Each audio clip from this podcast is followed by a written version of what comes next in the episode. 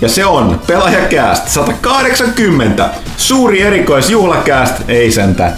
Valitettavasti me menee, joulukuun pelaaja menee painajaksi tiistaina ja kuten tuttu tapa porukka täällä ihan, ihan lopussa ja väsyn. Samaa masentavaa meininkiä kuin aina ennenkin. Mut, tai saattaa myös kuulua katutöiden ääni huonolla tuurilla. Joo, huonolla tuurilla. Ja tota, mun vanhoja luiden natinaa. Mutta tosiaan paikalla studiossa siis Miika Huttunen, moi. Ville Arvekkari. No tervepä terve, mitä kuuluu kaikille. ja Anne Pyykkänen. Aika Joo. Niin, Ville, no. Ville se tuossa enemmän kuin varmaan koko kästissä keskimäärin. Oli, oli niin kyllä, kyllä. Mä ajattelin, että pitää, niin kuin, joku, me toivottiin silloin, että puhuu edes vähän pidempään ja terottaa äänet toisista. Mä yritin, mä yritin. Totta, totta. Sä yritit, mä en. niin. Okei, okay, mutta näin. Siis pelaa, pelaa, jos 180 pelaa, herra Gyd. Joo. On, on, on, on iso, iso numero. Öö, se hiippi kuin varkain, kuten Eikä joulu ja talvikin. No. Se, muistatteko silloin, kun tuli, tuli Xbox 360? Okei. Okay. Ja sitten sit, sit niinku, ihmisillä oli, tietysti se oli konesota käynnissä, oli PlayStation, PlayStation tota, 3 ja tosissaan mm-hmm. Xbox 360 ja sitten jossain YouTube-kommenteissa ihmiset tietysti soti siitä, että kumpi on parempi. Mm-hmm. Ja se näin hirvittävän monesti tämän, tämän että, että, että miksi se nimi on Xbox 360 se on, että kun sä tuut siihen, niin sä katot sitä, niin sä käännyt 360 asteen mm. lähe. Ja nämä ihmiset ei tajunnut, että jos käännyt 360 asteen, sä käännyt takaisin, mm-hmm. niin todellakin siis pidät Xbox 360, mm. niin ei tarkoitus solvata sitä. Mutta mulla on 180, niin olisi pitänyt kääntyä 180 Aa, mä hetkellä miettin, että nyt tangentti lentää kauas, mutta okei, palashan se sieltä. Palasi no niin, sieltä, eli päästiin ei. nyt tähän pelaakästä 180. Eli tämä, mä laitan tämän, niin ristin tämän kästi juuri 180 astetta. Hmm. Harmaata. Kuka ei taju, ei mitään. jatketaan. Hyvä niin. hei, puhutaan vähän asioista. tosiaan tästä jo nyt siitä pari viikkoa. Mä, mä, niin siis, mähän tosiaan muutin tässä, joten viime kästistä sun puhetta, mä olin keskellä muuttoa. Mä en muista, kävikö mä viime kästissä. Kävin, koska mä kävin silloin maanantain. Siitä on ikuisuus, koska se oli tyhmästi tehty, koska mä muutin juuri ennen DigiExpoa, josta nyt käsittääkseni on se kaksi viikkoa aikaa. Anno, annoimme siis kaikkemme tämän viikon aikana. Kyllä. DigiExpo eli tänä vuonna oli myöskin eritelty Gamexbox. Vaikka ei olisi ihan heti uskonut. No joo, sille palaute siitä oli mitä monet sanoivat, että... Aika jäätävä. Aika jäätävä. Ja mä oon samaa mieltä, jos ne ristii sen Gamexbox, niin antoi monille ihmisille, että okei hei, että nyt niin, siellä on pelimessu. Nyt siellä on pelimessut ja paljon, paljon niin pelejä ja muuta. Ja mä täytyy sanoa, että olihan nyt aika köyhät. Oli siellä vähemmän pelejä varmaan kuin silloin, kun silloin kun Joo, oli DigiExpo. No. Yllätys oli se, että Wargaming oli siellä. Niin oli iso, meitä vastapäätä iso, iso standi ja Wargamingin tapaa jakoivat swagia pitävän käydä tekemässä kaksi killiä jossain peleissä. Hyvin kätketty sinne pimeässä Joo, nurkkaan. mutta tää oli kans, niin joo, mm-hmm. niin. Ja mm. toki sitten PlayStationilla oli tosi iso, ne esitteli tota VR, jos oli mun mielestä hyvä, koska se on sellainen VR, mitä täytyy päästä kokemaan, ja siellä messuissa oli mahdollista. Joskin, jos ei varannut paikkaa etukäteen, niin tietysti messuilla, Viiden tunnin jonotus. messuilla oli jonot ja sitten taas etukäteen nämä paikat kukaan ei oikein tainnut käyttää sitä, mutta näin. Ja sitten tota, oli se tietysti Microsoft, Microsoft oli esillä boxilla ja peleillä muun muassa Gears of War 4 ja tällaista, mutta lavakki oli vähän tukossa, siellä oli kyllä hyvä, vaikka itse siinä esiinnyinkin, mä kehun muita, Thomasta, joka veti aika hyvin tällainen pelialan tulevaisuuspaneeli, joka oli aika mielenkiintoinen, mutta oli kyllä joo, että jos tässä nyt on Suomen pelimessujen tulevaisuus, niin ei hyvä. Mutta äh, kiitokset tosiaan kaikille, kaikille tota, voidaanko nyt käyttää sanaa fani, fanille tai lukijat, jotka paikan lukijat. päällä kävivät juttelemassa. Pahoittelut, pahoittelut, jos jostain syystä esimerkiksi henkkohtaisesti en ehtinyt jollekin puhua tai tuntuisi, että dissasin siinä välillä oli, oli tota, kun kaikilla oli asiaa, niin, niin oli välistä työjuttuja, mä joudun nyt säätää mielestä, niin mä onnistuin kyllä puhumaan about kaikille, jotka näytti siltä, että niillä on mulle jotain sanottavaa. Pahoittelut myöskin mulle, mä olin yhdessä vaiheessa yksin siinä, meillä oli myös pelaajashop paikalla, joku tuli ostaan sieltä, meillä taisi olla Gears of War 4 myynnissä ja tosiaan mä en, mä en, niin kuin, mä, niin kuin, toimitus ei siihen niin myyntipuoleen niiden pelien suhteen sille koskenut. Tosiaan niin joku tuli kysyä, että se, se meni, keskustelu meni näin, että moi, saisinko Gears of War 4? Sitten mä olin, mä olin silleen niin kuin, mä en ymmärtänyt, että, niin kuin, mä, mä, olin, että mä olin, että se niin halusi, että saako se Gears of War 4? Niin kuin, saako? Että voidaanko mä antaa se sellainen? Mm. Mä, mä olin tosi epäuskonen, lopulta sain todettua vaan, että miksi. ja sitten se kyseinen kaveri on tietysti tästä hien, hien huikeasta asiakaspalvelusta hämmentyneenä oli, käytti ja nimenomaan vastasi samalla äänenpainolla, niin kuin mä kysyin sille epäuskoisesti, että miksi. Niin se sanoi, koska mä haluan ostaa sen. Ja sitten mä vielä tässä vaiheessa, kun mä räpyttelin silmiin, ja mä yritin ymmärtää, mitä tapahtuu. Se, mitä mä olin katsonut, mitä meillä on nyt tarjouksia siinä, niin Gears 4 ei mun mielestä lukeutunut tämän mukaan, mutta mä en tiennyt, että meillä oli siinä takana se Vitriini. Niin vitriini, missä oli paljon niin kuin, muitakin pelejä myynnissä. Ja sitten mä vaan, siinä ei ollut ketään muuta paikalla, mä olin ihan siinä, sori, siinä oli meidän toi, toi, toinen myyjä Roope oli paikalla, ja se, tota, mutta silloin oli myös joku niin kun, asiakaspalvelu, joka ei oli oikea asiakaspalvelu, silloin oli joku tilanne siinä päällä. Ja mä olin, mä olin ihan pihalla, ja sitten mä sanoin, että onko meillä sellainen hyvä asiakaspalvelu jatkuu. Ja sitten sit mä yritin katsoa, ei tämä näy missään. Sitten sanoin, että kyllä tuolla vitriinissä. Ja sitten sit lopulta, okei, se on täällä vitriinissä. Ja sitten sit mä vaan yritin osoittaa sitä, että heti Roope vapautuu, se hoitaa tämän. Mutta näin, että jos, jos tämä henkilö jostain syystä sattuisi vielä kuuntelemaan pelaajakästiä, niin suuret pahoittelut, tar- tarkoitukseni ei ollut töykeä. Mä, vaan, mä, en, mä en tajunnut tilannetta, enkä mä tajunnut, mitä siinä tapahtui, että mä oltiin myymässä, mutta, mutta näin. Joo, se oli ihan hauskaa kyllä. Muuten tosin salaisessa keksihuoneessa oli tosi huono keksivalikoima. Ai Terveisiin niin. messukeskukselle. Se oli ensimmäisenä päivänä dominoklooneja, seuraavana päivänä jotain korppua. Oho, äh, tätä mä en no, tiennytkään. Mä en ehtinyt käydä sieltä niin, päivänä. Se oli kyllä todellinen pohjanoteraus kertoa, kuinka messut on menossa alaspäin Suomessa. Joo, ja sitten oli näyttelijäasettajien lounallakin perunat, oli vanha kunnon kumikouluperunoita. Että... Nehän oli sitäkin hyviä. Ja, okay. Mulla on aina pitänyt, kun mä koulun siis, Mutta kun ha- ha- veitsee juppoo sisään, niin, niin, niin, niin se on vähän Joo, ja siis muutenhan siellä on siellä näyttelijäasettajien ravintolassa aina ollut, että tänäkin vuonna oli se tosi hyvät safkat. Oli, Muuten, oli, oli. Mutta sen yhden päivän perunat, niissä oli kyllä jotain pahasti vielä. Niissä oli jotain vielä. Kaitila kyllä sanoi, että sillä oli tota ihan ok, että se oli vaan meidän satsi. Tästä mikä on messuilla, niin tota, me, messu, messuilla niin tavallaan niin kuin, näyttelijäasettajien tärkeimmät puheenaiheet syöminen. Keksit ja ruoka. Keksit ja ruoka. Kyllä. Ei, mutta porukka ei taju, että, että esim, no mä, mä, tänä vuonna poikkeuksellisesti en, en, ollut paikalla sunnuntaina muuton johdosta, niin, mutta kaikki muut taisteli siellä kolme päivää. Mä olin siellä joka päivä varmaan kahdeksan Joo, tuntia. Ja se kaksi päivääkin on, mä olin aivan kuollut. Mä hädin tuskin sai silloin sunnuntaina purettua ne muuttolaatikot, jotka tultiin tultiin tota mm. maanantaina hakemaan, että tota, se on aika kova. Se keksi on semmoinen henkireikä siinä. Mut, mut, oli kiva, mä, mutta tosissaan mun täytyy sanoa, että mulle mielenkiintoisin kokemus oli ihan siinä lopussa. Tosissaan pääsin, pääsin juontamaan Tekken 7 tur- turnauksen lavalla. Se oli, oli ihan liekeis. Se oli ihan huikea. Mä en ole kuullut kanssa, mä en tosiaan itse ollut paikalla. Joo, se oli siinä niinku just ennen kuin mun, mun vuoro ikään kuin päättyi siellä mm. messuilla, eli se oli siinä iltapäivän lopuksi. Meillä oli siis Siinä meidän standilla oli, oli koko viikonlopun pyörimässä Tekken 7 tornamentti, jonka sitten ikään kuin viimeiset karsinat ja muut käytiin siinä, siinä meidän standin vieressä. Mm. Siinä oli koneita, ne oli tuotu siellä, ihmiset vahti niitä haukkana mm-hmm. myöskin, koska niillä oli se kuuluisa Tekken koodi siellä mm. sisällä, että ei kukaan mm. muun muassa käy imemässä sitä jollain uspitikulla mm. sieltä tai muuta. Että siinä oli semmoinen vähän vainoharhainen meininki. Ja sitten tosissaan neljä viimeistä matsia pelattiin siinä, siinä tosissaan siinä lavalla mm. lavan lavalla ja sitten finaalit ja katsottiin. Ja mä tosissaan aluksi mä ajattelin, että mä jouduin juontamaan sen, mutta mut sitten mä se osoittautin, että se olikin, että pääsin juontamaan sen, koska se oli ensinnäkin super hauskaa, plus mä sain siihen avuksi sitten Tekken kommunitystä yhden tällaisen kunnon ihmisen, joka osa, tie, tiesi paljon Tekkenistä ja auttoi sit tosi paljon siinä ns. pystyin kyselemään tyhmiä muun muassa ja puhumaan siitä hienommasta tekniikasta. Terveisiä Andille vaan, jos sattuu mm. kuuntelemaan. Mutta on aina paras kombo sille, että joku sellainen niin kuin, supli, niin kuin elävä ja supliikki niin kuin juontaja sitten siinä on se asiantuntija kanssa mukana, niin kombo toimi. Joo, se oli, se oli hienoa.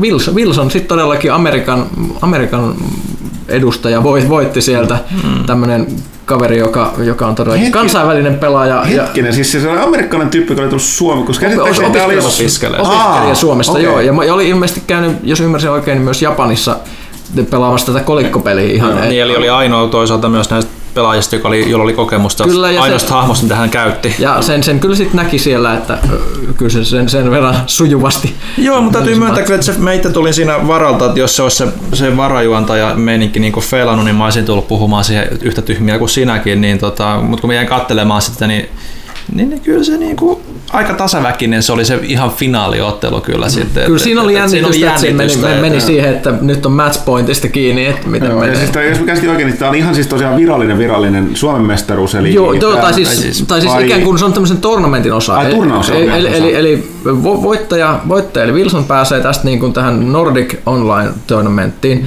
jossa sitten katsotaan Pohjoismaiden paras ja Pohjoismaiden paras sitten pääsee tonne Evoon, eli, Okei, eli. Las Vegasiin sitten niin niihin kunnon kunnon ikään kuin super mm, tää se Fighting Game Joo. Community turnaukseen, niin siinä, siinä on ihan hyvät chanssit sit sitten päästä. Oli hieno katsella, tietysti mon- monilla oli mukana myös omat taistelutikut ja muuta, mm. että siinä oli sellaista ihmeellistä säätämistä, että koko viikonlopun muun muassa, että, että on si- mitä ihmiset ei välttämättä tiedä, että mitä, mitä niin lavalla joutuu miettimään, että, että meillä oli esimerkiksi oma, oma pleikkari siellä, kun me pelattiin Titanfall ja Skylanders, mm. kun esiteltiin näitä pelejä.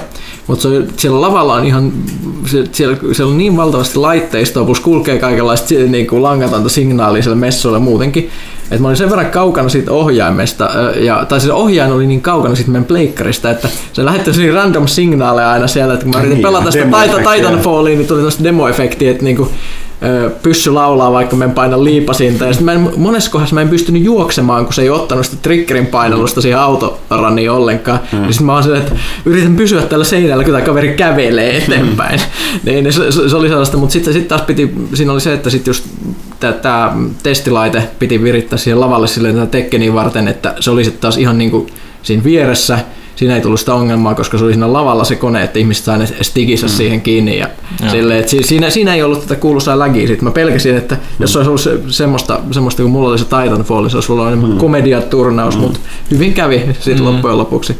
Ja oli, oli, olihan se kyllä interessanttia. Tommoset, mun mielestä tuommoista juttua just messut kaipaa, että et, et, niinku esimerkiksi peli, pelikilpailua ja mm. se, sellaista, että siinä tuli vähän sellaista niinku pelaamisen makua siihen Joo, hommaan. Ja tosiaan tietysti community tuossa taistelupeleissä on aika niinku tuommoista fanaattista kyllä, että se tuli Tiivis- huomata, että siellä tiivistä oli porukkaa. tiivistä porukkaa ja niinku oikeasti niinku oli fiiliksissä siellä niinku tehdään hienoja liikkeitä ja näyttää kyllä ihan erilaiselta kuin se oma napin hakkaaminen kyllä. On, niin mullakin tuli sellainen, että mä innostuin siitä niin kauheasti, tuli semmoinen niin kuin fiilis, että nyt ollaan oikeissa urheilukisoissa ihan täysin, että, mm. että se on se on hienoa, miten mm. siihen pääsee siihen tunnelmaan kyllä messissä. Joo, mutta tosiaan muuten niin oli vähän, tosiaan kuten sanottu, että jos miettii sitä, että siellä ei ollut EAT ei ollut lainkaan paikalla, Activision, niin Activision ei ollut, että sitten Ubisoft onneksi oli ja vielä niin kuin teki sen K18-alueet ja näytteli siellä tota South Parkia pääsi testaileen. Steeppi oli siellä. oli, sitten se niin Just Dance, mutta siellä oli, mitä siellä oli, sitten siellä oli toi Watch Dogs, pysty testaamaan. Sitten mikä se kolmas peli, mikä niillä oli siinä testissä siinä, mm. siinä tota, sisätiloissa? Mä en muista. Mä en edes päässyt käymään South siellä. Parkin ja tuon Watch Dogsin Mä lisäksi. en käynyt siinä niinku, Mikä siis peli se oli, siis olisiko Forerunner ollut?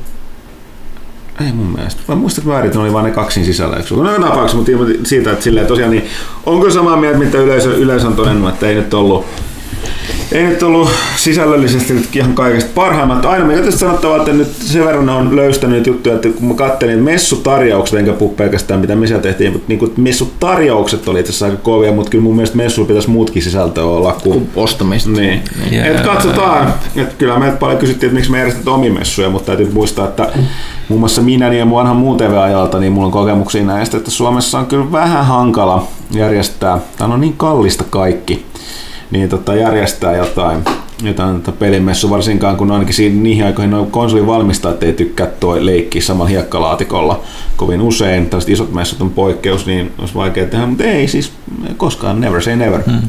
Mukavin tietysti oli edelleen, että pääsi juttelemaan ihmisten kanssa. Joo. Joo. Se on mulle ainakin joka messujen kohokohta. Mm. Niin kuin, että, että, että, nyt oli tänä vuonna kyllä sunnuntai aika hiljainen, että, että, mm-hmm. että senkin saralla. Että, että se oli vähän semmoinen peukaloiden pyörityspäivä sitten niiden lavajuttujen Joo, ulkopuolella. Mitä mä noista kävijämääristä, niin käsittääkseni 20 tonnia vähemmän.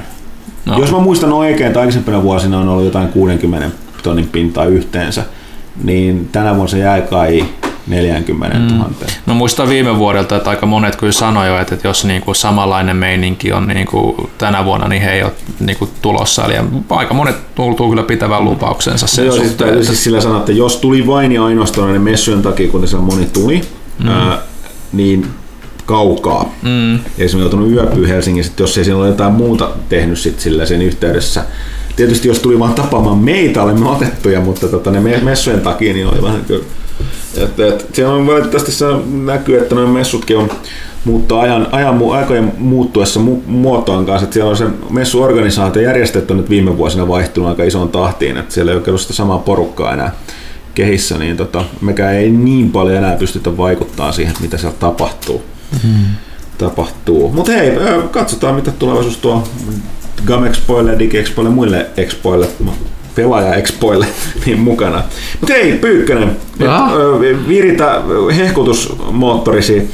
Sillä tosiaan viime, viime kerralla, kun puhuttiin niin uusin pelaalehti, eli marraskuun pelaalehti, pelaalehti numerosta 70 on kaupoissa. Myös irtonumero ostajien kannattaa olla hereillä, koska siinä on tämä meidän huikea Gears of War-liite mukana.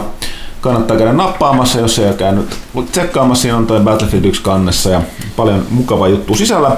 Mutta tällä viikolla ilmestyy meidän lastenlehti. Sankari. Kuudes, kuudes numero jo. Kyllä. Tämä kansi on jo niin hieno, että mun pakko kehua tätä. Se on Minecraft Creeperin jouluisella taustalla tällaista kivaa punaista vä- vä- värimaailmaa ja vi- punainen vihreä, se on joulu. Meillä, meillä on Minecrafti, meillä on Lego Batman siellä mainostamassa Lego Dimensions, meillä on Tatu ja Patu, meillä on Crash Bandicoot, Skylanders. Mahtava kysymys, mikä on vahvin Pokemon? Hyvä Miksi on, onko toi mäkin tänne tunnistan? Tämä on Jigglypuff, eikö se ole? Se ei ole se vahvin Pokemon. I can tell you that. Mä tiesin, hei mä tunnistin sen. Toi on Wigglypuff mun mielestä. Wigglypuff, Wigglytuff. Wigglytuff, joo. Okei, okay, mä mäkään muistan näitä, ne, kun näitä on niin monta. Minna valitsi tämän ihan niinku söpöysaspektin okay. mukaan. Mut, mut. Siinä mielessä kiinnostavaa, koska se pitää olla vahvin. Joo, mutta söpöys, mm, söpöys, söpöys on, on oma, oma vahvuutensa kyllä. E- eli, eli mitä, mitä sankarissa on? Tiivistetään Skylanders Imaginators, iso, iso juttu, Lego Dimensions-testi, iso setti. Ei, myös toi, yksi toi, toi, toi Homer Simpson? Oh, kyllähän se löytyy Simpson. Okei, okay, niin Doctor Who, hittaa Doctor Who. Doctor Who löytyy my, my, myös tästä ja klassiset avaruusleikot ah, joo. ja, ja, ja kaikkea. Et, et, et se, on, se on interessantti peli. No, aina Sitten tuossa no, niin.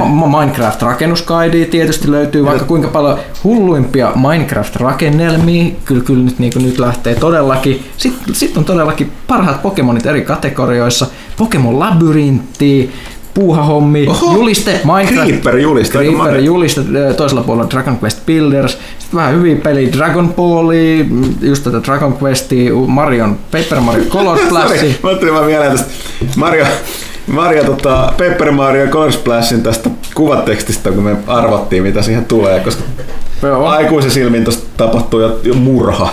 Mutta, tota, se on vaan maalia. Joo, se on vaan joo. maalia. Joo, me sanotaan näin, että meillä on erittäin hauskaa keksiä näiden sankarin kuvatekstejä, koska me löydämme sen sisäisen kymmenvuotiaamme sieltä, mutta tota, välillä meitä pelottaa, että jos tuonne joskus jää joku placeholder jonnekin paikalle, koska tämä tosiaan on 8-12-vuotiaiden lehti, niin voi tulla vähän sanomista. Kyllä, sitten meillä on mobiilipeli, Tatu ja Patu, mä kävin itse tapaamassa niitä näyttelijöitä, sitten löytyy Mario Party, tietysti vähän tubettajaa, Nintendo Retro-konsoli, tulevaisuuden robottiautorata, jossa autot ajaa itse tekoälyn ohjaaminen ja niitä voi ohjata kuin tietokonepelissä. Mobiili. Niillä on tota, puhelinlaitteet. Joo, tuli aika tollasta, että ei silloin kun minä olin nuori, ei, se meillä oli käpylehmiä vedettiin narulla pitkin hiekkarataa. Joo, siis tää on tällainen, että rakennat sen radan, siinä on Siinä ei ole mitään semmoisia niin uria. uria tai mitään Sähkö viiksiä niissä autoissa, vaan ajaa, ne autot ajaa siellä ihan itsekseen. Ja sitten kun sä pistät sen valmiiksi, ne opettelee saraa ja sitten ajaa niihin ruutuihin, mistä ne aloittaa. Sä katsot huulipyöreänä, että mitä tässä tapahtuu. Joo, ne tosissaan se ideana, että ne, kun sä rakennat sen radan, sä voit tehdä minkä muuta sen haluat, mm. Niin sitten ne autot ajaa sen pari kertaa läpi ja skannaa sen. Ensin hitaasti, sitten nopeasti. Ne oppii ne muodot ja sitten ne tosissaan päätyy siihen aloitusviivalle omiin ruutuihinsa automaattisesti. Katsot sitä, se on todella semmoista, että ei minun aikana, niin, niin kaikki oli puuta. Niin, ja sitten se kysymys, että eihän mua tässä tarvita enää Niin, lelut leikki jo niin. itsestään. Niin, se on hienoa. Ja sitten meillä on tietysti World of Final Fantasy, Kuukainen sankari Samusta. Tällaista siis niin hieno lastenlehti, ettei mitään rajaa. Jos teillä on mit- mitään lapsia tai sukulaisia, joilla on lapsia tai muuta, niin voitte parantaa heidän elämänlaatua merkittävästi sankarilehden avulla. Joo, no sitten täytyy sanoa, että Pyykkönen kyllä itse niin. mainos, mainos tota, äh, puheen, mutta ihan, ihan reisesti kun sanottu, niin äh, tällaista, niin tämä on täysin kotimaista tuotantoa, eikä Suomessa muuta tällaista lasten, lasten pelilehteä ole, joten, joten katsokaa ihmeessä, me käytetään tuohon hyvin paljon aikaa tuon tekemiseen ja mielellään kunhan me tästä niin luetaan. Meidän Palaut... mielestämme se on ihan oikeasti hyvä. Joo, ja palautetta saa jättää ja tykätkää siitä Facebookissa, Instagramissa ja niin poispäin. Ähm, hei, mä sitten puhua, puhua seuraavaksi. Mä olen kadottanut kaikki ne aiheet, mistä me voisin puhua. Tästä loppuvuodesta tapahtuu niin paljon, mutta tota, Tuo Pro-konsolit tuli nyt PlayStation 4 Pro, se on ollut mulla ja Villellä, Villellä tota, testissä, koska meillä on 4K-telkkarit. Uh, mutta tota, siitä on tulossa enemmän juttua tuohon lehteen. Mitäs sitten? Ja mulle tietysti tärkeintä oli se, että World of Tanksiin tuli. Öö, mielenkiintoisia pelejä on tullut nyt. Tällä hetkellä näyttää, että Tyranno ei taida tulla lehteen. Joo, puhutaan siitä, niin Ville, Ville voi vaikka nukahdella tuossa. Joo, Mutta e- joo, eli siis tosiaan Tyrannyn, joka tuli tässä ulos viime viikolla, arvostelu ei varmaan näin tiedolla tosiaan tehdit tuohon tohon tota, joulukuulle, koska mä- erityisesti mä haluan, että Pyykkönen tekee sen, mä voin tehdä sen vaihtopelaajan, mutta nyt aika ei riitä sen, sen tota, testaamiseen enää Joo. tarpeeksi hyvin, koska sen pitäisi vähän nähdä läpipelun jälkeen, että miten toimii. Kertokaa nyt vähän mikä on tyranny. Okei, lähdetään sitten se Obsidianin, eli ö, tekemä samalla pelimoottorilla kuin tämä Pillars of Eternity. Ja siis Obsidian on tämä studio, joka on tämän ikivanhan roolipeli äh, niin kuin legendan Black Island Isle Studiosin, niin tällainen, siellä on paljon samaa väkeä ja niiden tällainen niin kuin sen perillinen. Joo, ja esimerkiksi nyky- nyky- nykyihmiset voivat tietää sen Fallout New Vegasista, joka oli Joo. hu- huikea peli. Ja näähän nyt tämä Pillars of Eternity oli tällainen äh, ni, tämä Baldur's Gatein henkinen seuraaja. Ja se oli, Kickstarter, iso projekti, Joo, jossa ja- ne hankki paljon massia. Joo, ja se nimenomaan oli todella siis hieman modernisoitu tietenkin, mutta silti todella paljon sitä Baldur's Gatea. Mun täytyy sanoa, että loppujen lopuksi se oli mulle pettymys. Se oli, mun kuten mä taisin tehdä siitä vaihtopelaajan. Se oli vähän liian basic. Joo, se oli loppujen lopuksi yllättävän tylsä. Siinä ei ollut sitä mulle tuttua Dungeons and Dragons niin maailmasta, Forgotten Realmsin kaikkea. Eikä se niitä Kli- Vaikka ne teke- oli kliseitä, niin ei siinä niin ei tekemässä maailmassa ollut sinänsä vikaa, mutta se vaan tuntui jotenkin tylsältä. Et mulla oli oikeasti pakko sanoa siis se hahmolla se historioitsija, mä en muista nimeä. Se on kun selittää, niin, että mä mä olen paikassa, okei nyt, nyt se oli shut up. Et nyt, nyt ei kiinnosta, että niinku, että siinä sun pelissä on niin valtava määrä sitä tekstiä, mutta jos se ei jotenkin kiinnosta, niin se ei. Mutta Tyranny, tämä on mielenkiintoinen keissi, koska tämä on ensinnäkin, tää- tässä on kaksi juttua, mitkä tekee sitä mielenkiintoisen. Ensin on se, että sä oot tietysti pahan puolella tässä, niin kuin nimi saattaisi vihjata, eli Mm-hmm. paha Overlordi on valloittanut... hei, hei, hei, hei, miten niin No, paha? no ei, ei, ei mennä tähän pahuuteen, mutta, mutta Over, Overlordi Kyros on, Kairos on valloittanut maailman, eli sillä on... Paitsi sen yhden nurkan. Joo, eli sillä on se suuri pohjoisen keisarikunta, jo- jota, jota se on sitten päättänyt, että nyt otetaan nämä etelän maat, eli nämä tierits, nämä kaupungia kutsutaan tiereiksi, ja sitten tosissaan ö, sä, oot, sä oot yksi sen kätyri, eli Fatebinder, joka on tällainen ikään kuin tuomari, jo, jo, jolla on la, laillinen valta tässä pahuuden, ei, ei pahuuden imperiumissa niin edelleen. Järjestyksen imperiumissa. Kyllä, kyllä. Lain ja järjestyksen imperiumissa. Sä olet, sä olet yksi lainvalvoja, joka tulee ratkaisemaan ongelmat ja lopettamaan niin kuin, tällaisen... Kaikenlaisen niin kikkailun. kikkailun niin. Kyllä.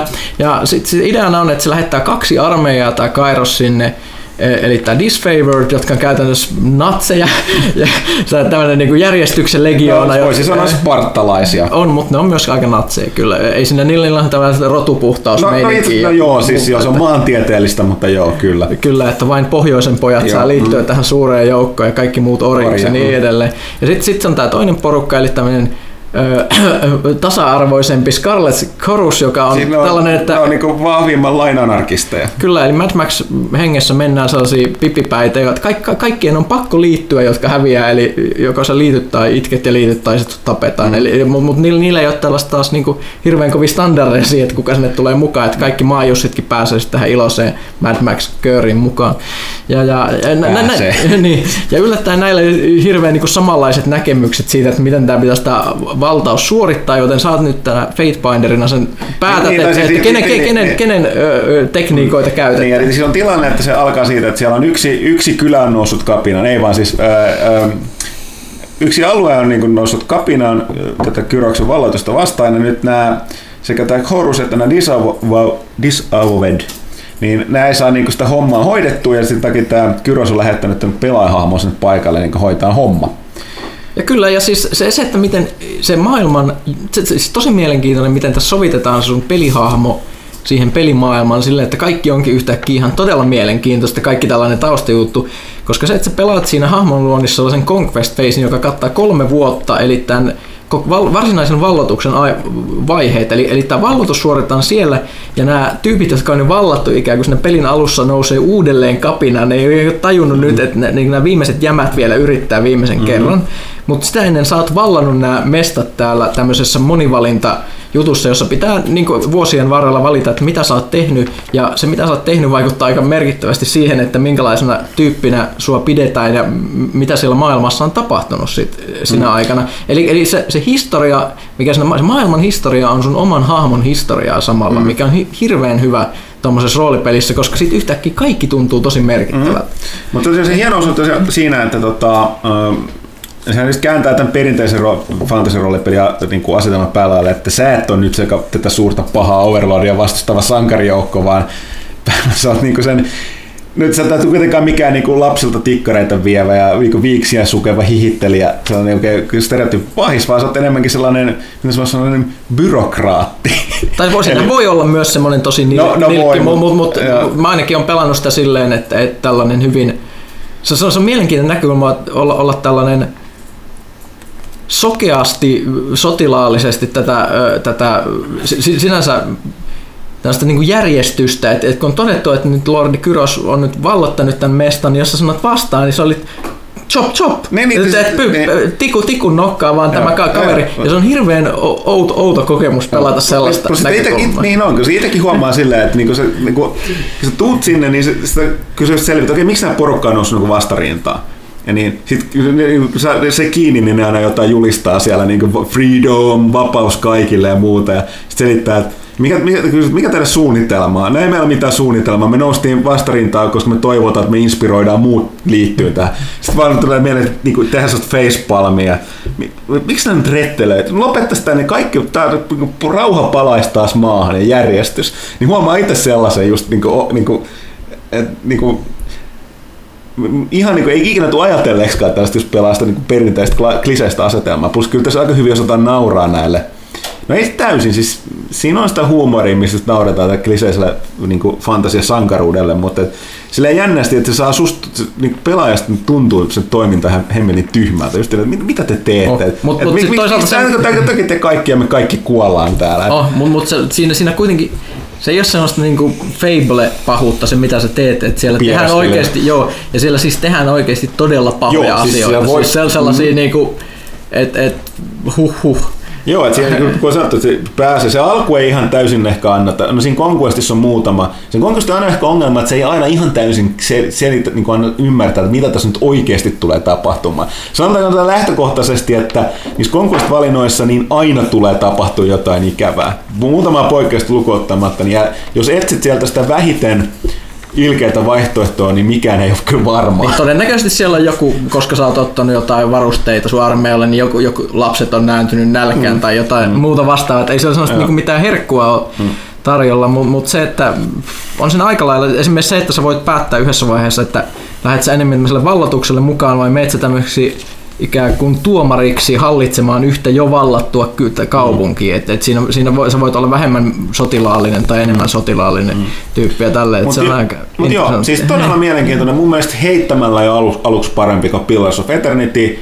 Ilmeisesti ei ole myöskään niin tolkuttoman pitkä, koska se kuulostaa ihan hyvältä, koska tuon voi ilmeisesti pelata eri, hyvin erilaisilla tavoin läpi johtuen. Joo, mä oon käsittääkseni itse aika lailla puolivälissä nyt menossa, mutta meillä on niin kiirettä, että en sanonut vielä loppuun, Joo. mutta ja, katsotaan. Ja se mikä on sanottava, niin aina mikä siinä on tökki, mun mielestä ne taistelut ei ole erityisen mielenkiintoisia. Mutta ei ne ollut kyllä Pilarsissa. Joo, ei, toi ei, ei, mä, mä, mä, mä, oon jotenkin yllättynyt, että toi niinku se aikoinaan niitä jakso, mutta nyt, nyt tuntuu liian niin kuin, hankalalta. Et ehkä se on joku ikäkysymys, että tietysti lajityyppi ystävät on Nikka, mutta näin. Mutta mulla, mulla, on vielä se, että tietysti top-down roolipeleissä nykyään mun standardina on Divinity Originals. No joo, se on se, se, se on vuoropohjainen eikä tällainen real time pause, mutta mun mielestä tämä on hyvin paljon heikompi siihen verrattuna. Joo, siis niin, siis mä oon kuullut parit tutulta, jotka sanon kanssa, että se Divinity tekee, niin kuin verrattuna Pillarsiin, ei ollut testannut, mä just ehdotin, että on tyrännyt, niin sanoi, että ne, ne ei kanssa digannut siitä Pillarsin taistosysteemistä ja sanoi just, että nimenomaan, jos se oli enemmän Divinityn kaltainen, niin se on paljon dynaamisempi ja mielenkiintoisempi. Tosiaan kuitenkin pohjautuu se vuoropohjaisuuteen, että sä vaan välillä katselet, että sä toivot, että tyypit, tyypit nyt niin cooldownin menee nollaan, että ne saa taas lyötyä jotain. Kyllä, mutta tarina on kyllä tosi, Joo, tosi kova kama. Mä, mä itse asiassa harkitsin, että sun taistelutakaan niin kuin, niin kuin nyppiin. nyppiin, niin mä laitan sen ihan suoraan helpommalla vai kasastelee, vaan vei vaan sen tarinan takia läpi. Jep. Tähän mä heitän tähän välin tangenttikysymyksen. Mun piti aikaisemmin kysyä tuolta tuota, Pyykköseltä tosta, että onko sulle tällainen peli tuttu kuin Patanoir? Mikä? Patanoir. Ei. Mulle suositeltiin tätä vasta, vastavetona, eli siis Pata Noir. Musta Eli- pata. Ää, ei, tää on sellainen niin näitä tekstipohjaisia pelejä, mitä nyt on myöskin tullut mm-hmm. Takas paljon. Joo. Tämä idea on se, että tämä sijoittuu maailmaan, jossa on niin sanottu niin kuin on, on pataforia, eli siis metaforat, eli vertauskuvat on kirjaimellisia. Okei. Eli ne tapahtuu. Eli se, esim, esimerkkinä tämä, se, se, niin kuin pelihahmo voi vaikuttaa tähän maailmaan sen mukaan. Et jos vastaan tulee tyyppi, joka, jonka kuvauksessa lukee, että, että niin kuin, että his eyes glow like embers, mm. niin sä voit vaan kirjoittaa take embers, niin sit sä otat ne sen liekehtivät silmät ja sit sulla on sellaiset liekehtivät emberit, joita sä voit myöhemmin käyttää siinä maailmasta ja muuta. Ja se tuo sellaisia kummallisuuksia, että, että niin kuin, se, niin kuin aivot kuulemma nyrjähtää tosi pahasti, kun sä yrität käsittää hetkinen, että met- metafora toimii. Et sit, mikä tämä oli toinen, että esimerkki oli, että joku tästä, että sekasotku muistuttiko jotain, jotain niin kuin, tai joku tällainen, että niin kuin, niin kuin järjestys oli kuin jossain kiinalaisessa suurkaupungissa, tai joku tämän tyyppinen, niin se tarkoittaa, että sä voit mennä sinne kaupunkiin. Ki- Tällä, siis se, niin kuin se, ja se nimi on Patano, niin kuin se, niin kuin Patanoir, ja se perustaa, tämä Patafora on, mun mielestä oli jonkun nyt kirjailijan tällainen luoma termi, joka muistaakseni ei tämän pelin tekijä, mutta jonkun kirjailija, joka oli käyttänyt vastaavan tyyppistä juttua. Mutta näin mä ajattelin, että onko tämä... Mä menin ihan hiljaiseksi, mun täytyy tutustua, sitä kuulostaa tosi kovaa. Öö, Mä en olisi varma löytyykö tästä tiimistä, pitäisi löytyä, koska sieltä kaikki kummallinen löytyy, mutta Pata Noir oli mun mielestä tämän pelin nimi. Mielenkiintoista muuten. Öö, tästä tuli ihan, ihan täysin asiaan liittymättä. Tuli uskomatonta, mutta täytyy sanoa Friendille, että me- meidän tota, kulttuuri, kulttuuritoimittaja Pyykkönen niin meni hiljaiseksi Joo, joo tämän mä, mä menin, mutta mut, mut, öö, tu- tu- tuli tällainen mieleen, mieleen, kun sä vaan puhuit tästä. Ja itse asiassa vähän siitä tyrannusta, kun se on peli, jossa luetaan ihan järkyttäviä Mm. määriä tekstiä. Se on kuin pienoisromaani tai romaani, mm. ei mitään pientä siinä. Öö, tu- tuli luettua tuossa ihan mielenkiintoisia kirjoja. Mä muista, onko mä puhunut mitään pelaajakäistä näistä, eli tämän mm, Siuksin Liin mm, näitä, näitä skifikirjoja, kiinalaista skifiä. Et, kai, en mä tiedä. Muistaako kukaan kuulla mun selittämään kiinalaista skifistä? Ei sano säkin Ville jotain, niin ihmiset sä oot paikalla. En, en, en mä kuuntele yleensä teidän höpinöitä. Okei, okay. mä, mä luin niitä kaksi kirjaa. Tässä oli mielenkiintoinen kokemus, koska jopa käännettynä hirvittävän hyvin näkyy, että kiinalainen sellainen kirjoitustyyli ja ajatusmaailma on tosi, tosi kaukana siitä, mihin, mihin me ollaan totuttu. Siis mä en ole lukenut kiinalaista kirjallisuutta hirveästi vai? se- modernia, niin, siis tämän, niin se, oli, se oli hirveän iso semmoinen kulttuurisokki, koska se, se miten ihmiset ajattelee ja puhuu, niin tuntuu jo sinänsä tosi oudolta siinä välillä.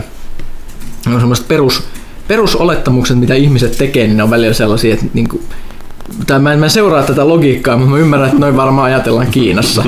Se, on- se, se, se, se on hirveän mi- mielenkiintoista. Mutta siis jänniä kirjoja, eli kaksi kirjaa on lukenut, kolmas on vielä tästä trilogiasta lukematta. Ensimmäinen on Three Body Problem, eli kolmen taivaan kappaleen ongelma, ja sitten toinen oli Dark Forest.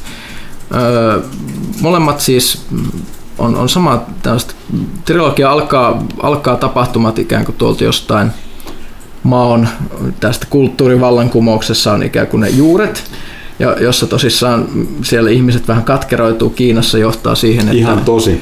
et, et, et, Ne, jotka tuntee kulttuurivallankumouksen et, et, et, et, siellä tapahtuu kummia, mutta, mutta ikään kuin alkaa nykyajasta, kun tällainen tällaiset tyypit huomaa kaksi outoa juttua, että on olemassa sellainen todella kummallinen nettipeli, mitä ihmiset pelaa, jonka nimi on Three Body Problem, jo- jossa ideana on, että eletään sellaisessa kummallisessa yhteiskunnassa, jossa jossa niin kuin maailma, maailmassa niin kuin olosuhteet muuttuu sille randomisti ihan ihmeellisesti. Kukaan ei voi tajuta, että miksi yhtäkkiä on todella kylmä, tulee jääkausi silleen puolessa tunnissa tai sitten yhtäkkiä kaikki korventuu, tulee semmoinen autiomaa ja ihmiset aina yrittää selvitä silleen, että ne yrittää ennakoida, mitä siellä tapahtuu, joten ne kuivattavat itsensä ja pistää itsensä varastoon. What? Joo, ne kuivattaa itse semmoiksi lankuiksi ja pistää itsensä varastoon.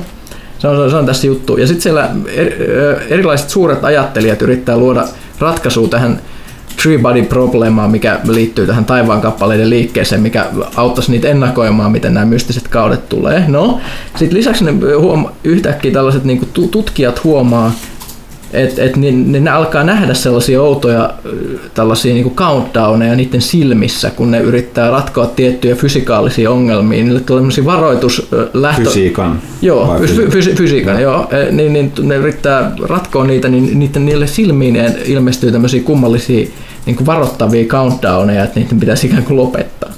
Ja nämä kaikki liittyy jotenkin, jotenkin toisiinsa ja siihen, että mitä siellä on tapahtunut sen kulttuurivallankumouksessa. Okei. Okay. Tästä se niin kuin, ikään kuin lähtee todella outoa tavalla. Ihan tosi kuulostaa sieltä. Kyllä se kirjoittajan nimi oli? Öö, Siuksin Lee tai Lee Siuksin, miten se sanotaankaan, mut, mut siis joo, ja sitten se johtaa kuitenkin, se johtaa lopulta, että kaikki päätyy siis, mä en tehdä sen mistä spoilaa, mutta se on tämän Alien Invasion okay. tarina.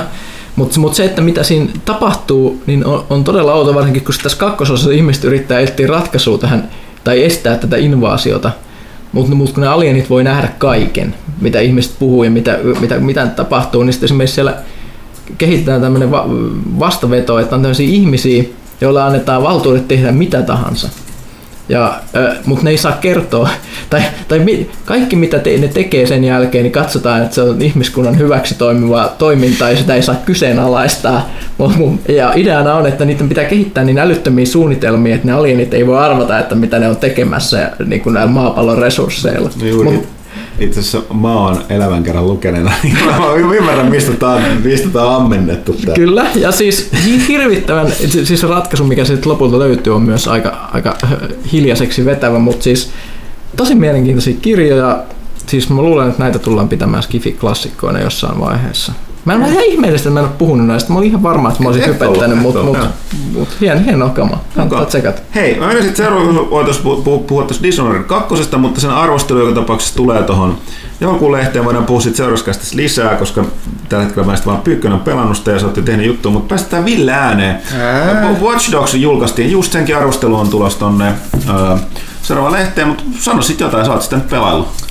No siis täytyy myöntää, että Watch Dogs 2 ei niin kuin alkujaan kiinnostanut mua tippaakaan sen ykkösosan mm. jälkeen. Et mun mielestä ensimmäinen osa oli tasapaksu, tylsä, hahmot oli tylsä, ikoninen lippis ei todellakaan ollut ikoninen ja, ja, ja muutenkin se Aidenin se kostotarina oli aika murjottava ja ajotuntuma ei ollut open worldissa kovin mukava ja kaikki, kaikkea tämmöistä. Niin se hakkerointi ei tuntunut kovin niin kuin oleelliselta loppupeleissä. Oliko siinä mitään hyvää? No, siinä oli, kai siinä jotain oli hyvää, mutta en mä siitä itse tykännyt, että et, et se oli aika pidin sitä monissa paikoin niin kuin, vähän niin kuin ensimmäistä Assassin's Creedia, että no jos sitä lähtee kehittämään, niin kuin, että nyt on moottorit ja kaikki tuommoiset kondiksessa, jos sitä lähdetään kehittämään nyt vähän parempaan suuntaan, niin se, siitä voisi tullakin ehkä jotain, kunhan viedään ne ideat pidemmälle. Ja kyllä noi, nyt kun on tota kakkosta, nyt ensin pelailin sitä neljä tuntia Pariisissa, vähän niin kuin tuntumaan, että hei, tähän itse asiassa voi jopa ollakin niin kuin semmoinen parempi peli kuin se ensimmäinen. Ja se hyvin paljon tekee jo se, että ne niin kuin hahmot on paljon parempi kuin ehkä ensisilmäykseltä niin kuin voisi kuvitella. Että, että ei se ole semmoista yo yo meininki, että kaikki on siistiä ja niin poispäin, mutta vaikka se niin kuin, on se sitäkin siinä aluksi, että se niin kuin loppupeleissä just semmoinen nörttikulttuurin niin kuin halaaminen siinä, niin kuin, että, että varsinkin tämä Vrangel on se naamio, joka niin kuin aluksi näyttää vähän oudolta kaverilta, niin se on ehkä just melkein pelin parhaita hahmoja, kun se heittelee just kaikkea semmoista läppää, mitä mä voisin kuvitella, että niin kuin, tämä meidänkin kaveriporukka ja pelaajaporukka pystyisi heittelemään niin kuin just jotain tyhmää Arnold-läppää ja hipster-läppää. Niin, siis, ja no, et, et, ehkä te kun te olette vähän vanhempaa, niin kuin, Me ei enää ymmärrä. Te ette enää ymmärrä ehkä sitä, mutta niin kuin, Mun mielestä niiden pitäisi mennä töihin ja leikata niin, lopettaa tosiaan. Niin, mutta tämmöisen niin ehkä just vähän teitä pikkasen nuoremman niin kuin, niin, niin, niin, kyllä niin kuin se löytää niin kuin paljon semmoisia tyyppejä, mitä niin kuin tunnistaa, että hei, että hei, nyt sen leffan traileri tuli, että älä kato ilman mua sitä ja kaikki sitten pitää olla hyvä screen ja äänet täydellä ja täydellinen katseluelämys ja äh, kyllä, että, että, kyllä, kyllä ne niin tulee ja sitten se myös tykkää leikitellä aika paljon sille, että onko ne nyt hipstereitä vai ei nämä tyypit. Että, että se tekee tosi paljon sille, että sen niin kuin, seuraaminen on mieluisampaa, mutta kyllä se niin pelimekanisestikin on ollut aika positiivinen yllätys, että, että ajotuntumat kaikki on mennyt uusiksi.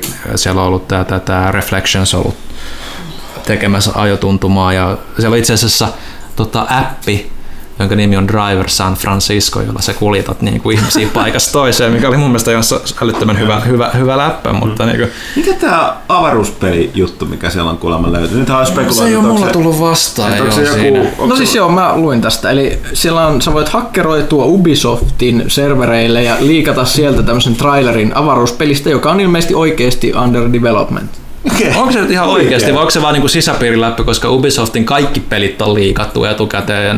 Mä, mä ymmärsin, että se on oikeasti, se, se on, jos se on tällainen vaikeasti niin, de, devattu niin, peli, että siinä on ilmeisesti jotain lägiä, mutta ymmärsin, että se on ihan oikein. Niin, no kato, tässä on tilanne siitä, että ne nyt niin kuin tällä kertaa, kun ne tietää, että ne kaikki liikkaa, niin ne liikkaa sen ensin itse toisen pelin niinpä, kautta. niinpä. Se oli kyllä ihan hyvin, hyvä idea siihen, että se sopii sen pelin niin kuin tunnelmaan. Että Plus, on... mä, mä ottaisin oikeasti vastaan Ubisoft tällaisen Assassin's Creed keräile kaikki hyppää kellotornista me- meiningillä, Far Cry meiningillä tehdy avaruuspelin. Se niiltä puuttuu vielä. Että kaikki, kaikki muu on tullut. Mm.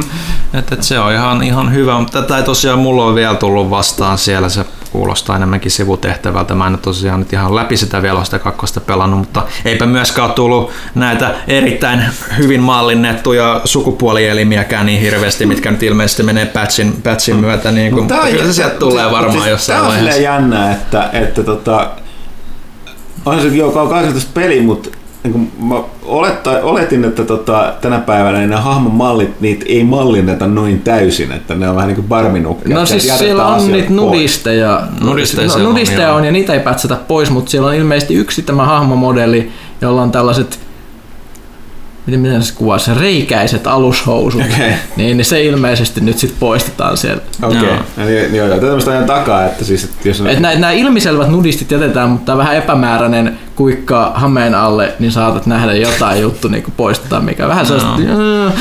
Tietysti, tietysti niin, no, siis, mielessä... niin, no, niin, no, puhuttiin, että tämä johtuu vain siitä, että joku olisi tietysti mennyt jakamaan tämän niin kuin Pleikkarilla jakanut sen PlayStation Share-toiminnan kautta, joka tietysti oli aiheuttanut bännit. Kuukauden bännit tuli jo. Joo, joka täällä niin Pyykkönen tot, totesi hyvin, että tämä sama kuin kävisi kioskilta ostamassa pornolehden, niin kun on ostanut sen, niin se kiskan pitäjä huutelisi sieltä, että perversi, ja heittäisi sun tulos sieltä. No, mutta siis Petteri, Petteri par, tarkensi sitä, että sä menisit näyttelemään sitä lehteä niillä ulkona no, okay, lapsille joo, enemmän. Okay, joo, joo, joo. joo. No, mutta mut sitten taas päästään siihen, että et, et, jos sä pelaat tota PlayStation 4 ja sitten tosissaan siinä on hirveän iso se Share-videotoiminta, mm. se on puffattu, niin mit, mitä sitten, jos sä rupeat tekemään tällaista videota ja pelaat ihan normaalisti, sitten yhtäkkiä sit tör, tör, törmäät näihin reikähousuihin, niin niin onko se sitten sun vika, kun sä oot jakanut sen, että pitääkö niin, siis poliisin tulla paikalle, niin. Niin kuin, mm. että mikä pornograafi täällä pyörii. et ehkä, ehkä ennemminkin kannattaisi niin Sonin ja Ubisoftin niin sumplia just se, että yhtenäistettäisiin se näkemys siitä, että mitä saa olla pelissä mm. ja mitä saa näyttää mm. sit näillä kanavilla. Että, mm. et, et sit mm. esimerkiksi jos peli on, peli on joku tietty ikäraja, niin sit se kanava pitäisi automaattisesti esimerkiksi tägäytyä siihen, mm. jolloin se ei olisi mikään ongelma. Mm. Sitten jos ihmiset katsoo ja tälleen, että et näitä, näitä olisi ehkä voinut miettiä aikaisemminkin, mutta niin, näin se tapahtuu. Sitten siitä tulee vaan just se fiilis, että no okei okay, mä voin sharea niin kaiken maailman ruumiin repimisiä ja niin kuin vatsan repimisiä niin kuin muissa peleissä ja sitten mm. tässä nyt näkyy yksi, no, yksi niin kuin, tota, reikä housuissa. Niin, mm. no, mutta niin, niin sit se on ikuinen, niin ikuinen ongelma, mikä nykypäivässä juotaa sieltä enemmän tai vähemmän Yhdysvaltojen puritaanisesta taustasta, että verinen väkivaltahan jees, mutta mm. alastomuus mm. ei. Koska joo, joo, siis tämä termi on mitä, mitä käytti, että vulgaaria sisältöä ei saa näyttää. Mm. Ja on nyt kuitenkin mun mielestä aika paljon vulgaarimpaa esimerkiksi, jos niinku kaverit levitään suolet pihalle. Mm. Niin. Mutta tämmöistä on. Tämmöistä on nyt. Että This is the world we live in.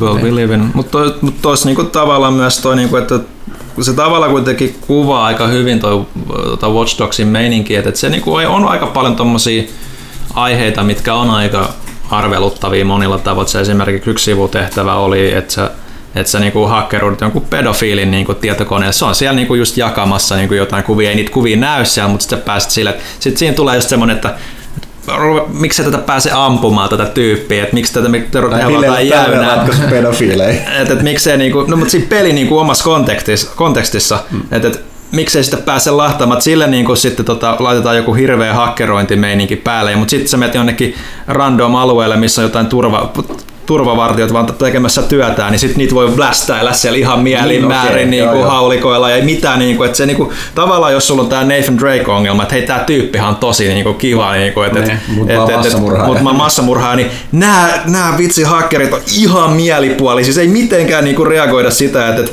että, että niin kuin, että nämä tappaa porukkaa. Se alkaakin se peli sillä, niin kuin se peruspremissi on, että, että, Markus, tämä päähahmo, on lavastettu CTOSn puolesta niin kuin tiettyihin rikoksiin. Sitten heti ensimmäinen juttu, mitä menet tekemään siinä pelissä, no mä menen pöllit tuon auton tosta noin. Et, et, et, ei tässä mitään, kun me vastustetaan pahaa korporaatioa ja niin poispäin. Että teidän kaikki yksityisinfot menee, mutta me nyt tähän ruvetaan pöllimään hyvän nimissä. Niin, niin ja siis te, se, kuulostaa tosi, tosi kummalliselta mun korvin. Mä en siis pelannut sitä vielä, mutta yleensä se ajatus, että nämä on jotain nuoria idealisteja, mutta sitten kuitenkin menee rynnäkkökiväärin kanssa, ampuu koko ajan random ihmisiä. Joo, Mutta se on, Ne- se ne- on, mutta se on heti se on niin sanotusti sitä pelillistämisen ongelma. Niin, niin, niin, mutta siis- ei- peleissä mut- tapetaan mut- miljoona ihmisten kahdessa Joo, mutta- Mutta tässäkin olisi nimenomaan se, että se hakkerointi on se juttu, että miksi niitä on pakko edes olla ne aseet. Toki se pitää olla aseet ja pitää olla räiskintä, Niin, niin, koska siis kaikilla niin, ei riitä niin. kärsivällisyyttä Niin. kikkailla niillä hakkeroinneilla ja niin poispäin. miksi- Koska miksi noin tämä peli ei voisi olla puhdas koska, hakkerointipeli? koska noin Niin. isolla budjetilla ei tehdä peliä, jota ei osta miljoonat ihmiset. Miljoonat ihmiset ei osta, koska liian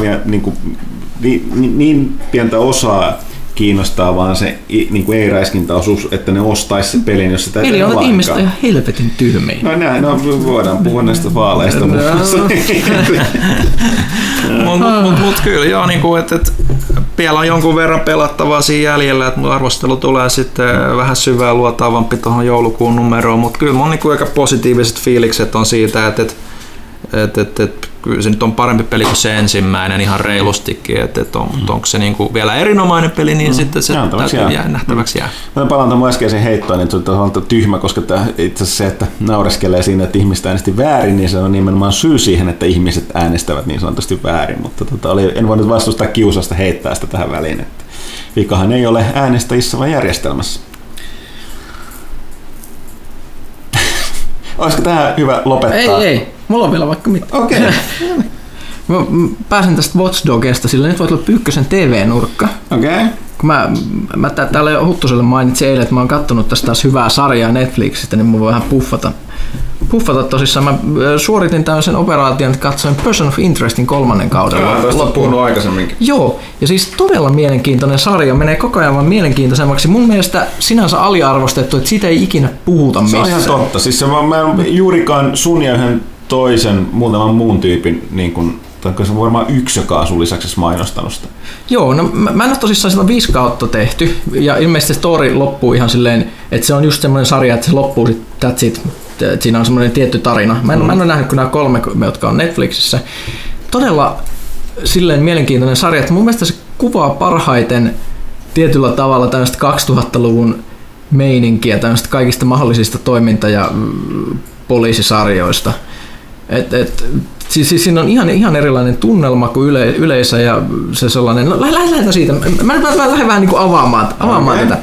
Eli siis eka, eka jakso alkaa siitä, että siis tämä Jim Caviezel, eli tunnetaan myös Jeesuksena. Passion of Christin mm. Jeesuksena, niin se on, se on tällainen, sillä on itse asiassa hieno Jeesusparta siinä alussa. Se on, se on tällaisessa purkuna metrossa, jossa, jossa tietysti tyhmät tällaiset punkit vaan saapuu ahdistelemaan sitä, jolloin se jakaa Special Forces karateen niille vähän hmm. silleen, että se herättää huomiota, jonka jälkeen tämmöinen eksentrinen miljonääri etsii sen käsiinsä Okay. ja sanoo, että okei, että sulla on tämmöisiä traumoja, koska sä et voinut pelastaa tiettyjä ihmisiä elämässä ennen kuin ne murhattiin. Mm-hmm. Plus sä oot niinku tappanut ihmisiä CIAn puolesta. Ja su, joten sulla olisi niinku tilaisuus nyt vähän niinku hyvittää tätä juttua. Että et se voi järjestää sille kaverille tila, tilaisuuden estää rikoksia ennen kuin ne ehtii tapahtua. Joo. Et sillä on tämmöinen lista.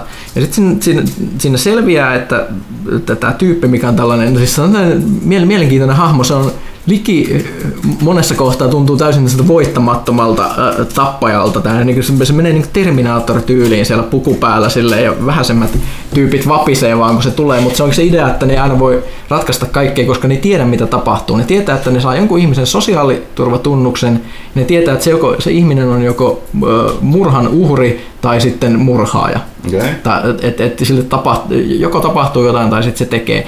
Ja sitten siinä hiljalleen avataan tätä, että, mm, tätä asetelmaa. Että se, on, se, se ensin ehkä puolka, ensimmäiset puoli kautta se tun- tuntuu sellainen, tosi sellainen, ehkä vähän kuivaltakin sellaista proseduraalirikosohjelmalta, että, että ne näyttelijät on myös tosi jänniitä. Kaviesel näyttelee silleen, että se kuulostaa, että se, se, se, se on menettänyt täysin elämän ilonsa ja se, se ei kiinnosta mikään. Kun se puhuu, niin se puhuu sellainen, tällä vähän, vähän väsyneellä äänellä ja se on tosi hiljaa. Se, joo, meidän pitäisi tehdä jotain, ehkä.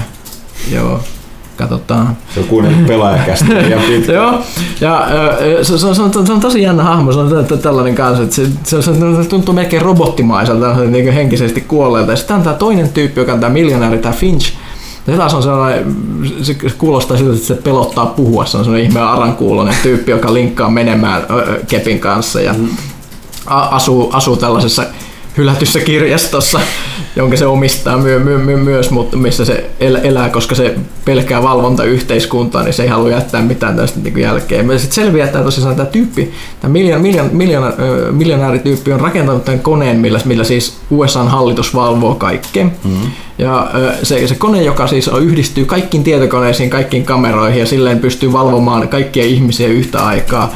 Ja sitten sit sillä on tämä li, lista, että se ilmoittaa hallitukselle noista kaikista terroristiepäilyistä. Ja, mutta sitten sit tämä tyyppi teki siihen sen backdoor, jolla se pääsee katsomaan näitä ns. irrelevantteja tapauksia, eli näitä murhien uhria, mm. jotka se lähettää sille, sille, sille salaa, ja, koska sille tuli huono omatunto siitä, kun se hallitus ei jätti ne huomioita nämä Okei. vä, vä, vähäisemmät. Ja sitten tässä alkaa niinku tapahtua. Ja sitten sille hiljalleen kasvaa se sarja siitä, että se ensin tuntuu sellaiselta, just sellaiselta niinku ysäri kasarivaihteen sellaiselta ohjelmalta, tiedätkö, missä semmoinen kova jätkä saapuu hoitaa ihmisten ongelmat. Sehän oli tällainen niinku kava. Equalizer. Equalizer tai ihan, ihan niin kuin MacGyver periaatteessa No, joo, tai, joo. tai sitten niin kuin Knight Rider tai Joo, tälleen. Että on, on tällainen yksinäinen tyyppi, joka ilmestyy ja sitten häviää. Mm. Ja sitten hiljalleen kasvaa silleen sellaiseksi ihmeelliseksi tiimishowksi, kun sinne tulee näitä eri tyyppejä lisää, esitellään kaikenlaisia kummallisia vihollisia. Koko ajan panokset kasvaa, että siinä ensin tulee jotain korruptoituneita poliiseja, sitten tulee korruptoituneita poliitikkoja, ja tuntuu, että näillä on hirvittävä valta. Sitten alkaa tulla näitä hallituksen salamurhaajia, jotka on näiden perässä ja yrittää tappaa näitä. Ja si- siitä siirrytään siihen, että sitten tulee tämmöinen porukka, tulee niinku informaatio, Tästä tulee just tämä Watch Dogs mieleen, eli anti-surveillance tällaisia terroristeja, mm-hmm. jotka haluaa niinku romuttaa hallituksen kaikki nämä jutut. Mm-hmm. Ja sen lisäksi vielä tällaisia hiippareita, jotka haluaa rakentaa tämän koneen niin kuin kilpailijan, joka on tällainen niin kaiken näkevä tekoäly, jonka, josta ne haluaa tällaisen niin kuin, niin kuin ihmiskunnan käytännössä niin kuin holhoojan.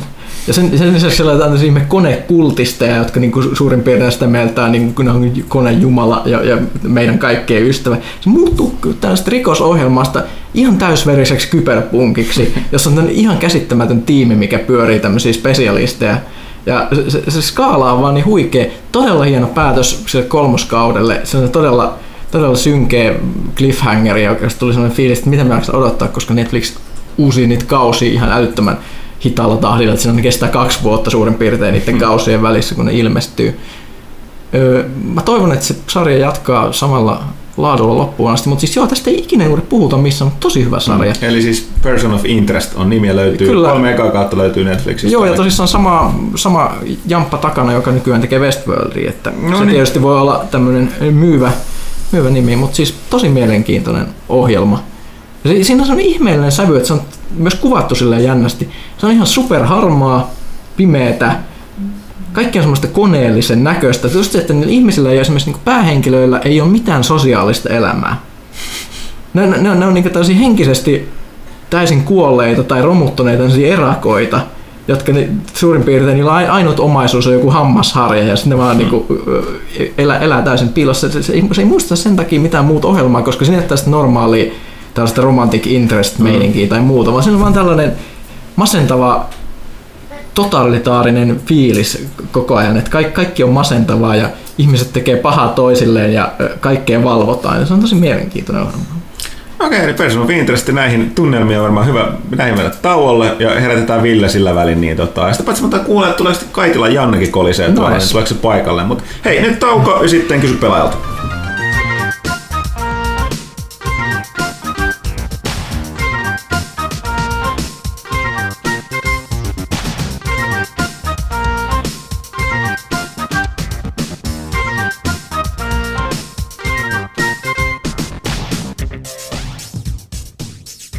Ja näin olemme jälleen Kysy pelaajasta osiosta, johon Janne Kaitila saapui paikalle studioon. Hei hei!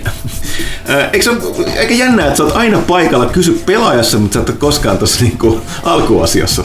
Mystistä. Mä, mä löydän kuitenkin aina tälle kysy pelaajalle aikaa, Niin, koska, koska, koska se on niin tärkeä. Mm, Totta. Ää, Mennään pidem- pidemmittä puhetta suoraan kysymyksiin. Eli tuolla Twitterin puolella hashtag kysy pelaajalta. Henri Hihnala kysyy, että onko toimituksella kertoa eeppisiä tarinoita DD-taisteluista, jotka päättyvät yllättävällä tavalla. Eli siis Dungeons and Dragons taisteluilta. Niitä, Eikö ne, jotka pääty yllättävällä tavalla, tarkoittaa sitä, että kaikki kuolee? Mä täytyy sanoa, nyt mä olen siinä huolestunut, kun mä luin tuon kysymyksen, mä olen miettimään niitä, niin niitä tarinoita, tämän takia niitä aikoinaan joku teki, mä en tiedä miten muissa rooliperiryhmissä, mutta joku kirjoitti aina päiväkirjaa. Me kirjoitetaan päiväkirjaa. Joo. Meillä, Mä- meillä on siis nykyään silleen, että että joku aina kirjoittaa session aikana niin Google Docsiin päiväkirja ja muut voi katsoa sitä real timena, kun se syntyy sinne. Ei, se on hienoa, mutta siis on jälkikäteen, niin mä en tiedä, meissä, meillä on aika paljon niitä tallessa jossain, jossain niin tota, sieltä olisi varmaan hauska muistella. Pisimmät oma, muistot, mitä mä en enää muista yksityiskohtia, perustui tähän aitoon. Me pelattiin lähemmäs 10 vuotta että, niin DD-kampanja, joka oli tämä alkuperäinen DD, eli tämä Boxed Set, mistä lähettiin, niin tavallaan se voima progressio meni sen mukaan, että basic setistä experttiin ja tuliko siinä master, vaikka ei companion ja master ja nää, ja sitten lopussa oltiin tosiaan niitä maksimitason Musta, musta sääntökirja. niin mentiin siitä ohi, sehän tuli sitten se Immortal Rulebook, oli mun mielestä kelta, niin kultainen tai jotain tällaista. Niin tota, siellä mentiin niin kovin sfääreihin, että se meininki alkoi olla sellaista niin kuin, joku Morkokin kirjoista, niin tota, siellä vähän Jumalatkin kaatuu. Joo, niin, niin se tavallaan, että sellaisia yllättäviä, oli siellä joo, mutta mä niinku, nyt täytyy sanoa, että silleen nyt ikä ottanut kiinni, mä en enää muista nyt yksityiskohtia. Mä hetken mehustelin, että nyt voi heittää hyvää ropehylsyä, mutta ei tullut. Mäkin muistan siis ihan muita juttuja. Mä muistan meidän kampanjoista, niin kun on pelattu tulhua, että miten niissä on käynyt. Joo, no, no, no, joo, no siis niissä on ollut ikäisenä, jos kysyttiin jotain niin taistelua, missä oli lopputulos, niin en tiedä. Aina mitä mä muistan meidän tuosta tota, Gaslight Chulhusta oli sen, että mun hahmo oli sen stereotyyppiset tarinassa, joka näki kaikki omituisuudet, sitten niin kilahti, niin kukaan ei, kukaan muu ei nähnyt mitään, kukaan ei uskonut sitä.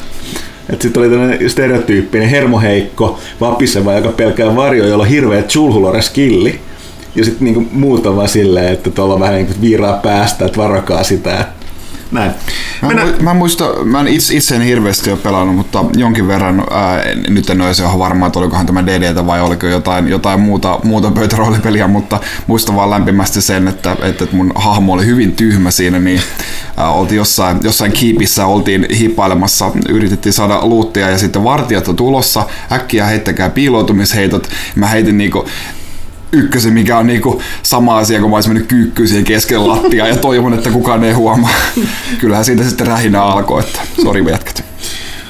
Joo, joo. Kyllä, kyllä näitä siis, Kyllä näistä aika, aika niin. pitkä aika, kun on silleen, mm. että et mäkin olen itse vetänyt nyt niinku DDtä ja ei sinne nyt ole semmosia hirveän dramaattisia juttuja ollut, koska kukaan ei ole kuollut eikä mitään vielä. Että et ryhmä on hengissä, ei ole tapahtunut mitään hirveän ihmeellistä. No siis tos, mä, oon- mä, oon- kyllä aikaisemminkin kertonut, että mä en tässä enää tarinaamaan siitä, mutta siis toinen legendaari oli tämä Warhammer Fantasy. Mm. Fantasy-kampanja, joka oli sellainen, että lähtökohdat samat kuin normaali roolipeleissä, mm. mutta koska pelimaailma on Warhammer Fantasy, niin siitä lähtee vaan alamäkeen. Mm-hmm. Niin tota, siellä tapahtui. Mä oon kertonut sen niin huikea. Mä en muista kuinka monta tuntia me saatiin kulumaan siihen, kun me keskellä yötä mun semisti jo siinä vaiheessa kilahtainen kääpiö hahmo, niin sitten kaverin sellainen valtavan läski, äh, ratsuväen entinen sotilas. Se oli läski, koska sillä oli niin kuin tullut näitä omia ongelmia, niin sillä oli tällainen ylensyönti taustalla, että sillä oli aina makkaraa saappaiden varassa ja kaikkea muuta. Ja, niin tota, sohi keihäällä siellä pimeydessä jotain. Niin kuin suuri, suuri taistelu, joka oli lähinnä puita ja sitten jonkun mylläri oppipoikaa vastaan, että sitten se saatiin loput hengiltä siellä kun tämä oli suuri eeppinen taistelu, näin me uskoteltiin se itsellemme. Sitten mylläri vähän suuttui, kun me oltiin tapettu se 12-vuotias oppipoika, mutta sellaista sattuu. Nice. Mutta mä voin sanoa, että tämä, tämä kesti todella pitkään tämä räpiköinti siellä, että me mentiin siellä ojanpohjiin pitkään muuten. Me oltiin ihan varmoja, että siellä on, niinku, tämä on niinku vaarallinen tilanne, mikä siellä on tulossa. Ja oli pilkko pimeätä, eikä sytytetty mitään valonlähteitä ja muuta tällaista.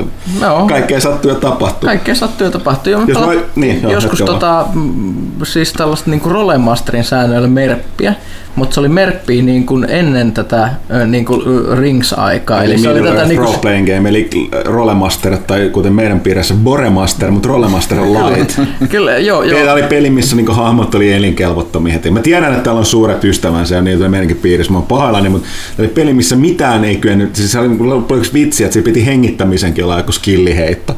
Joo, mutta mut, se, se, se, ne oli hauskat säännöt si- si- siinä vaiheessa ja tosissaan Siis se, se settingi oli Merppi, eli Middle Earth, mutta mut Rollemasterin säännöillä, ja se oli tosissaan niin kuin muinaista keskimaata, eli tätä Silmarillion aikaa.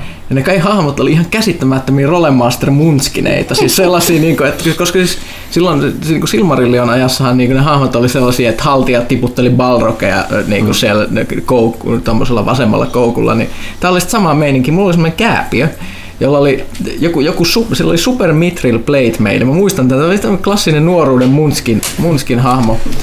Superpanssaroitu kääpiö, jolla oli niin paljon painoa päällä, että vaikka se armori tätä kevyttä Mithriliä, niin se oli niin raskaasti aseistettu, että se kaveri kykeni kulkemaan semmoisen puolitoista metriä minuutissa tai jotain, että se kulki silleen vääjäämättömän hitaasti, se, sillä oli käsittämätön kirves, jolla se pystyi hakkaamaan kenet tahansa. Me kohdattiin lohikäärme, niin kaveri pystyi taistelemaan sitä vastaan että se kaivautui siihen lohikäärmeeseen. Ja sitten kun ne muut, muut, muut niin kuin, tais, vei sen huomioon siellä niin kuin keulassa, niin se kaivautui sieltä sivusta ja niin kuin käveli sen lohikäärmeen läpi teki kirveen kanssa. Tästä tulee mieleen tämä nykypäivän valossa hieman arveluttava Tintti sarjakuvakirja. Joo, joo, Tintti joo. Afrikassa, missä Tinttiä niin vaivaa tällainen muistaakseni vihainen yksarvinen sarvikuone, niin tämä ratkaisee se sillä, että mitä se, silloin ottaa dynamiittipötkön ja poran, sellaisen käsiporan. Yep. Ja sitten puusta roikottautuu ja poraa sen tota, tota, tota, sarvikuonon selkeä, se dynamiitti laittaa räjää, laittaa dynamiitti sisään ja räjähtää. joo, se ei muista, ihan kauheat meidänkin. Se tekee ihan pahaa ajattelua. Mutta mut joo, et, et siis nuorena sitä piti tuommoista niinku enemmän taistelupitoisesta. Sitten sen jälkeen, niinku, sen jälkeen kun niinku, ihmiset oli päälle parikymppisiä, niin sitä alettiin pelata just näitä tulhuja ja muuta, missä välttämättä ikinä edes niitä tapahtunut. Niin. Mitä, että se oli enemmän niin kuin sosiaalista, mm sosiaalista taistelua ja sitten kun ihmiset oli, oli on ehkä semmoisia hahmoja, joilla ei ole mitään niin kuin taistelukykyjä, niin siitähän se jännitys tulee, että miten ne selviää. Ja just, että yleisin muistelu, mitä mun peleistä ikinä muistellaan, koska ihmiset aina vajoaa näihin ropemuisteloihin, mm. jos vanhoja kampiksi. Vähän... Joo, mä näen Ville haukottelee tuossa. Niin. Kaikillakin kun tuijottelee Tämä Instagram-päivitys. Joo, joo. Ihan Ei, mä, hieno ensimmäinen kysymys. Uh, joo, joo, niin, toinen. Tervetuloa roolipelaajakästi Kerron, että mitä mun kampanjasta muistella oli se, että kun me pelattiin Tulhua, ja nämä tyypit oli, oli siis Tongalla. Nämä hahmot, hahmot oli Tongalla jossain paranormaalissa konferenssissa. Osa oli siis siellä niinku ihan vieraana ja osa oli vaan lomalla tämmöisessä hotellissa. Mutta ne ei tiennyt, että se hotellin tämä tää niinku respopoika Ahiohio oli tulhukultisti. Ja sitten meillä oli semmoinen hilpeä, mä, mä oon kertonut tätä ennenkin varmaan, se ahiohio. Joo, ja mä lainasin tuolta Tampereen kirjastosta Metsosta Mä oon varmasti kertonut tätä ennenkin, mutta on niin hyvä juttu. Lainasin sieltä tongalaista kansanmusiikkia, ja, jota mä pistin sitten soimaan, niin sitten tuli sellainen, niin kuin, sellaista iloisesta tongalaisesta biisistä, tuli vähän niin kuin Ahjohjon tunnuspiisi, että kun ihmiset muistaa sen sävelmän, niin tulee sellaiset kylmät väreet, että siellä se tulhu kello bellboy niin kuin menee taas menemään. Hmm. Tämä on tosiaan malliesimerkki, että ei kannata kysyä roolipelejä tai roolipelejä. Alkaa muistella ihan niin, ihmeellisiä. Tässä on ihan vinkki, koska roolipelejä kuitenkin pelataan päivänä. Älkää ikinä, ellette aidosti halua tietää, kysykö keneltäkään roolipelaajalta, kerro jotain hahmostasi. tai jos joku alkaa, että saanko kertoa sinne niin. hahmosta, niin juokse pois. Joo, se, se kaikista parasta, kun ihmiset tekee sen, kun toi Vin Diesel, kun kaikki tiedät, että Vin Diesel on niinku de, DD-tyyppi. Mm. Ja sit se on jossain talk showssa vieraana. Sitten on joskus nähnyt, että kysy, kertoisitko sun DD-hahmosta Vin Diesel? Sitten se oikeasti kerrot pitkään. et, et varokaa, varokaa sitten. Näin, mutta se oli hyvä aloitus tälle pelaajakästille. Mennään otetaan Twitteristä vielä muutama. Täällä Hynde, ja Hyndeman kyselee, Marvelin Inhumans tulee sittenkin, mutta TV-sarjana ABCllä. Kiinnostaako Black Boltin ja Royal Familyn seikkaat? Mä sanon tähän vaan, että ei kiinnosta muuten pätkääkään. Mun mielestä niin Inhumanit voisi suksia kuuseen rallatella mennessä ja hukkua pois. Ei se mitään. Mä luulen, että siitä tulee aika koominen sarja vaan. Koska niin se, se on ihan pö... Siis ensinnäkin Inhumanit on todella tyhmän näköistä porukkaa. Siis ne asut, minkälaisia, no yleensä miltä ne näyttää, minkälaiset voimat niillä on. Ja niin kuin, jos sitten tulee niinku, mietitään, että minkälaisia supersankareita nykyään, niin se on oltava tarpeeksi draamaa. Mm. Tämä päähahmo Black Bolt, se ei osaa puhua. Tai se ei voi puhua, koska silloin yksi maailman sen voima perustuu sen ääneen, joka on ilmeisesti jos se huutaa tarpeeksi lujaa, niin mitä se, eikö se avaa aukon uni, multiversuumiin tai jotain muuta.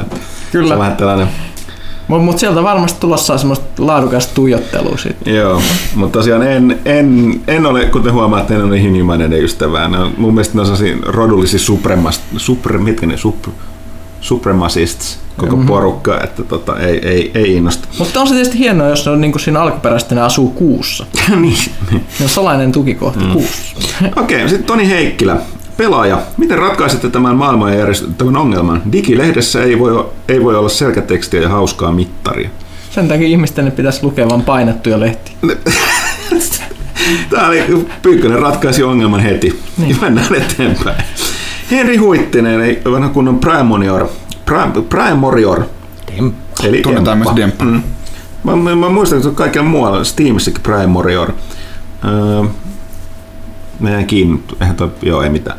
Öö, suosikkiarmeijat Warhammer 40 tuhannesta. Pojalle jouluksi Tau Starterbox ja itse hain vihdoin Tyrannide 15 000 haaveille. Hyvin tehty.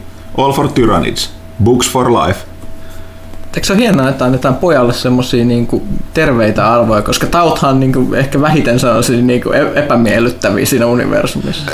Pitää muuten paikkaansa. Tosin nekin, niilläkin on tällainen, no tauti itse eivät sano tätä orjuuttamiseksi, vaan si, muistaakseni sivi, äh, sivistämiseksi, eli ne pitää näitä orja, orja tota, joukkoja. Niin, mutta vertailussa näin No, vertailussa voi. niin, niin, niinpä. Mä en 40 koota en, en pelannut Fantasy Battlea vaan, mutta Fantasy Battlessa pelasin Kaosta, joten kyllä varmaan Kaos Marine ja sitten myös Joo, 40 niin, siis siellä on hirveän paljon asiassa samoja joukkoja, koska ne demonithan on nyt samoja. Kyllä. Ei siellä, että joo, magen näköistä kamaa. No muuten pel- on pelannut kans sitä, nyt sitä Warhammer, öö, mikä se nyt on siis se Total Warhammer. Joo. Siinä on yksi niistä kaoskenraaleista ihan huikea, se on mun suosikki hahmokko pelistä. Miksi siellä on tullut niistä pikku DLC, uusia Mikä se niin, se on se ihme Sun Eater vai mikä se on, Mm. on se tyyppi, se on se Dragon Ogre. Joo. Se, sehän on kymmenen kertaa isompi kuin mikään muu yksikkö siinä koko pelissä. Kun se vetää sillä lekalla menemään, niin saa ottaa se yhden yksikön ja humauttaa. Ja se on ihan niin kuin Sauron tuossa siinä, tässä, tässä ekan Lordin alussa. Mä pidän siitä todella paljon. Sitten vielä viimeinen kysymys Twitteristä. Ride kyselee, terveistä Ridelle. Seuraako pelaaja mustan perjantain pelitarjouksesi Amazonista? Emme, koska emme, emme lähtökohtaisesti- pelata mitään Niin, plus ei, me, me, ei silleen seurata ulkomaalaisia kauppoja, joka siis ei meille mitään hyötyä arvoa. Sen sijaan me keskitytään pelaajashoppiin. Mun käsittääkseni pelaajashopissa jotain Black Friday tarjouksia. Pelaajashopissa on Black Friday täydessä vauhdissa sitten kunhan päivä koittaa. Kannattaa Joo. tulla katsomaan. Ok, äh, mitäs sitten? Onko Ville meillä Febussa jotain kyssäreitä? Katsotaan. Mä just, just laitoin pois täältä. Ka- Kaitella kaiva sieltä saitilta jotain. No otetaan tältä saitilta. Sitten mm, Boogi kysyy, kuka keksii yleensä pelaajakästi jaksojen nimet? Se vähän riippuu. Mä yleensä sutasen niihin jotain hätästä, mutta välillä joku saattaa olla Ville tai jo välillä muistaakseni jopa ollut avain pelaaja, eli siis tota, Aki Demus, eli meidän, meidän tota, uh, editoija. Jep. Yes. Sitten jatketaan nyt täällä saitin puolella, kun täällä ollaan. Eli Hemmo Heikkinen kyselee, Kingdom Hearts-sarja täyttää ensi vuoden maaliskuussa 15 vuotta. Olisiko silloin synttärien kunniaksi mahdollista saada pelaajaan jonkinlaista pientä artikkelia? Ville. Mitä? En mä edelleenkään niitä hirveästi pelailla, Niin, mutta, no, mutta, mä- mutta voisihan sitä mulla- kysellä jo. Mä en enää muista, taisi jäädä... Mihin se jäi? Venas nyt. Eihän kolmonen vielä tullut ulos. Ei. Eli, eli tota, mulla siis nimenomaan jää kakkoseen, mutta sen jälkeen on tullut niin miljoona niitä muita. Kyllä mä nyt jotain niitä pelasin. Ehkä voisi joku. No, Niin Korea ja sitten nämä DS, mitä kolme, 360 päivää myöhemmin, mitä nämä nyt oli. Mutta joo, ehkä se piti siis, joo, siis me tiedetään, että se on aika pidetty sarja, niin tota, No ihan, ihan minimissään varmaan tehdään joku pikselipöly, mutta katsotaan nyt sitten, pistetään korvan taakse. jos meiltä löytyy joku kirjoittaja, joka kykenisi tekemään sitä. Mm. Sitten tota noin, Mä voisin ottaa täältä, koska mulla loppuu akku tästä mun ota, no kännykästä. otetaan, otetaan sun akku tyhjäksi siitä, niin No sitten palataan eli, eli Facebookin, puolelle. Facebookin puolelta Jani Weslin kirjoittaa, että marraskuun pelaajassa oli Gears of War liite. Liitteen pääkirjoitus kertoi, että sen maksoi Microsoft, mutta sisältö on täysin omaa tuotantoa. Ihan heräsi mielenkiintoa, että paljon tuollaisen tekeminen oikein sitten maksaa. Tätä tuskin liikesalaisuuden puitteissa kerrotte, mutta kysytään toisella tavalla. Kuinka monta henkilötyöpäivää työn toimi, tuottaminen vaatii? No siis noin kaikissa liitteissä on ollut sama juttu ja siis se riippuu vähän siitä sisällöstä, että tota, kuten me sanottiin, tässä on kaksi asiaa. Yksi on tietysti kirjoittaminen, suunnittelu ja sitten on taittaminen. Taittaminen ja painokulut on ne niin kuin kalleimmat, mitä siitä tulee totta kai, koska täällä kirjoitetaan niin paljon muutkin pelisisältöä, niin, niin se tuli siinä sivussa. Se voisi sanoa sillä aika suora, miten se meni, että ää, täällä meni ainakin yhdeltä ihmiseltä yksi päivä taustattamiseen. Jos No, no, no niin. Siis mä, mä, mä ite, oma, panos oli yksi päivä pelkkää lukemista ja kaksi kirjoittamista. Ja taisi olla aika pitkälle sama. Mehän ei, sen, sen me kirjoitettiin se niin kuin yhteistyössä Ville, minä ja Pyykkönen. Joo. Pyykkönen lopulta teki sit ehkä eniten, mutta sitten tosiaan taittajilla oli oma, oma panoksensa. Ja sitten, sitten siinä, kun tait- taittajat tekee, niin sitten niinku mekin hoveroidaan siinä ja esimerkiksi Joo. keskustellaan siitä, että Mut, mut tässä Siinä oiko, oikoluku tulee siihen päälle Joo. ja Mm. Niin siis kuten sanottu näissä, nämä, nämä on tavallaan si, niin kuin sisällöllisesti monesti helppoja nämä liitteet, mutta niiden, mikä, mikä kaikissa, miksi näitä on, no, niin kuin ei, ei ollut kovin paljon varaa meidän tehdä viime vuosina on se, että niin sit just nämä kaikki muu painaminen, taittaminen, oikoluku, niin se, ne, ne, vaatii niitä resursseja. Näissä on just hyvä, että on saatu tällainen, että tuo porukka luottaa siihen, että me ei kirjoita, niin kuin, saadaan jotain kiinnostavaa ja, ja tota, kiinnostavaa ja niin kuin ammattitaitoista tekstiä aikaiseksi näistä, näistä niin tota, ne hoitaa noin muut puolet sitten. Mm. Onko? Mitä sitten? Ää, Tietsikka Nero. Ää, Millä tavoin eri lehtien päätoimittaminen eroaa toisistaan ja klassikko kysymys nyt luultavasti viimeistä kertaa. PS3 vai Xbox 360?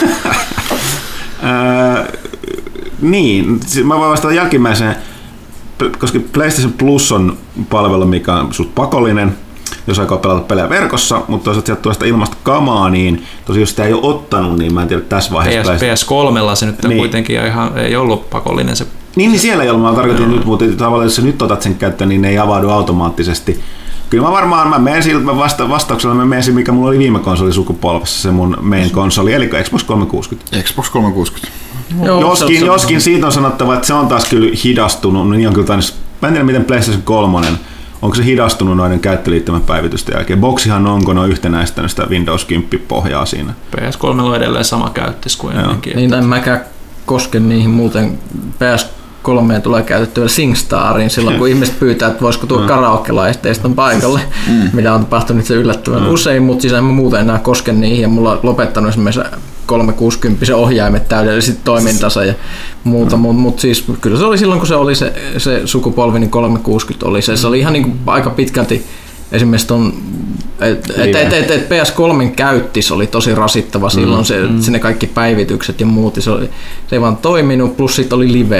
Et, mm-hmm. et se, oli, se oli vaan sille, että jos pystyi valitsemaan koneen, että et mille, mille koneelle ottaa, niin se oli aina että automaattisesti että mieluummin 360, koska se oli vaan kätevämpi kaiken puolin. No, mulla oli itsellä PS3, koska mä, mulla, mä tulin silloin, kun mä tulin tänne toimitukseen, niin sukupolvi oli käynnissä. Mä olin itse omilla rahoilla silloin vaan pystynyt ostamaan Pleikka 3 ja ostin sitten aika pitkälti niin kuin, niin kuin duunia varten sen 360 sitten, mutta oli vakiintunut jo pelikokoelmien kerääminen ja kasaaminen sitten Pleikka 3, niin sitten mulla jäi niin kuin 360 sen takia aika pitkälti kakkoskoneeksi. Mä olin silleen näkee myös jännästi, mitä ajat muuttuneet.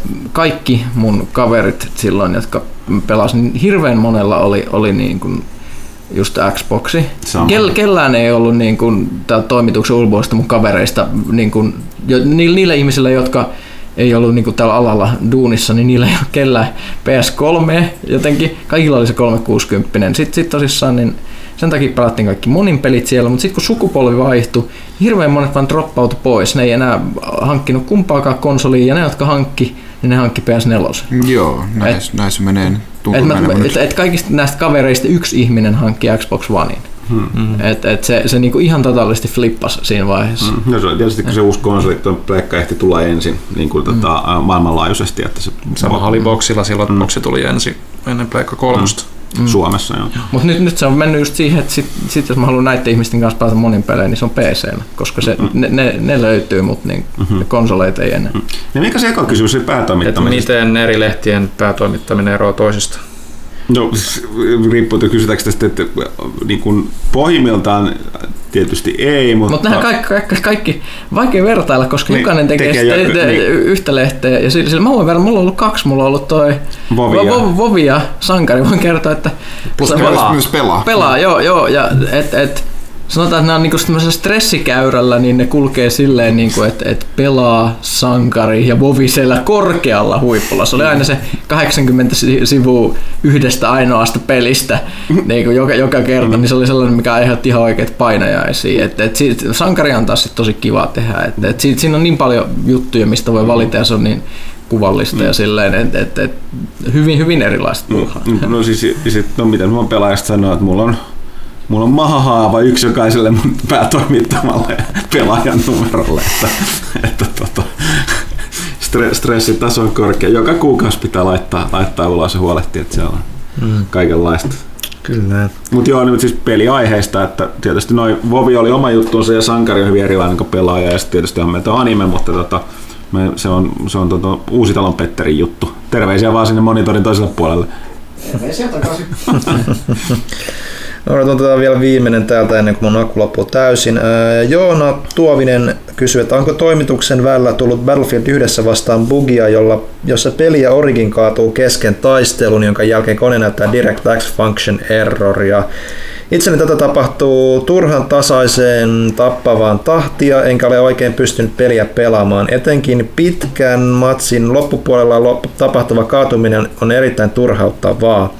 Uusimmat ajuritkin on ladattu ja kaiken maailman asetuksia kokeiltu. Koneeni on pari vuotta vanha, eikä betassakaan tällaista ilmennyt. Tää on näitä PC-pelaamisen ihanuuksia syy, miksi mä pelaan valtaosan peleistä, niin varsinkin räiskintäpeleistä, tai näistä ko- kolme niin kuin, paljon tota, niin kuin, grafiikkatehoa vaativista peleistä konsoleilla, koska siellä tällaista ei ole. Tosi konsoleilla mä ymmärrän tämän tuskan, koska Battlefield etenkin on aina ollut se sarja myös konsoleissa, että välillä konsoleilla tulee taas noita tota, connection erroreita. Tässä vaan putoat pelistä yhtä kaikkea. Se tarkoittaa sitä, että kun sä oot hakannut jotain Conquestia tai Operationsia 25 minuuttia ja lennät tulla, sä et saa mitään.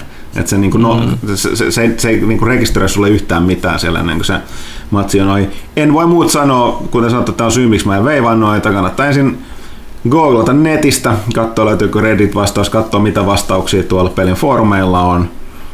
Tietysti vanha vanha vitsi päivittää ja niin poispäin, että toi valitettavasti ei, ei, niin kuin, ei sellaista ratkaisua. Niin ja tosiaan, että en, tämä on syy, miksi mä en myöskään Battlefield. Mä testasin sitä, testasin sitä tota, arvosteluyhteydessä PCllä, mutta mä pelaan sen nyt tuolla konsolilla, joten ei, ei ole silleen tällaista kokemusta. No niin, palataan takaisin tuonne saitin puolelle. Täällä on J. Urski. Kyselee loppuvuoden odotetunta elokuvaa. Ja otetaan se tästä ensin, tässä on monta muutakin kysymystä. Uh, mä en itse muista enää mitä kaikkea on tulossa. Rogue, Rogue One. Se Star Wars ole. Rogue One. No, no, Kai mä, se, se- kai se se on. mä en itse asiassa menossa huomenna katsomaan yhtä, mitä mä odotan tosi paljon, eli The Arrivalia. Katsotaan, se, se on kuulemma aika kovaa kamaa, tosi kovat suistutukset. Tullut tuolta Atlantin toiselta puolelta. Mikä tyyppinen leffa se siis on? Kuulemma älykästä skifiä tämmöisestä muukalaisten saapumisesta maapallolle. Uh, I like it already. Uh, J. Urski jatkaa sitten, kuinka todennäköisenä pidätte, että mahtava Alien Isolation saisi jonkinlaista jatkoa?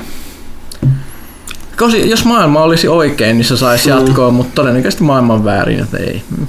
Toisaalta kyllä sieltä nyt on niinku, uutta leffaa aina tulossa ja muuta, että ehkä se... Ehkä, ehkä jos ne saisi tehtyä, miet, miettikää, jos ne tekisi pro, tähän, tähän Prometheus-verseen ikään kuin sen, että keskittyisi niihin, mutta sitten se olisikin parempi.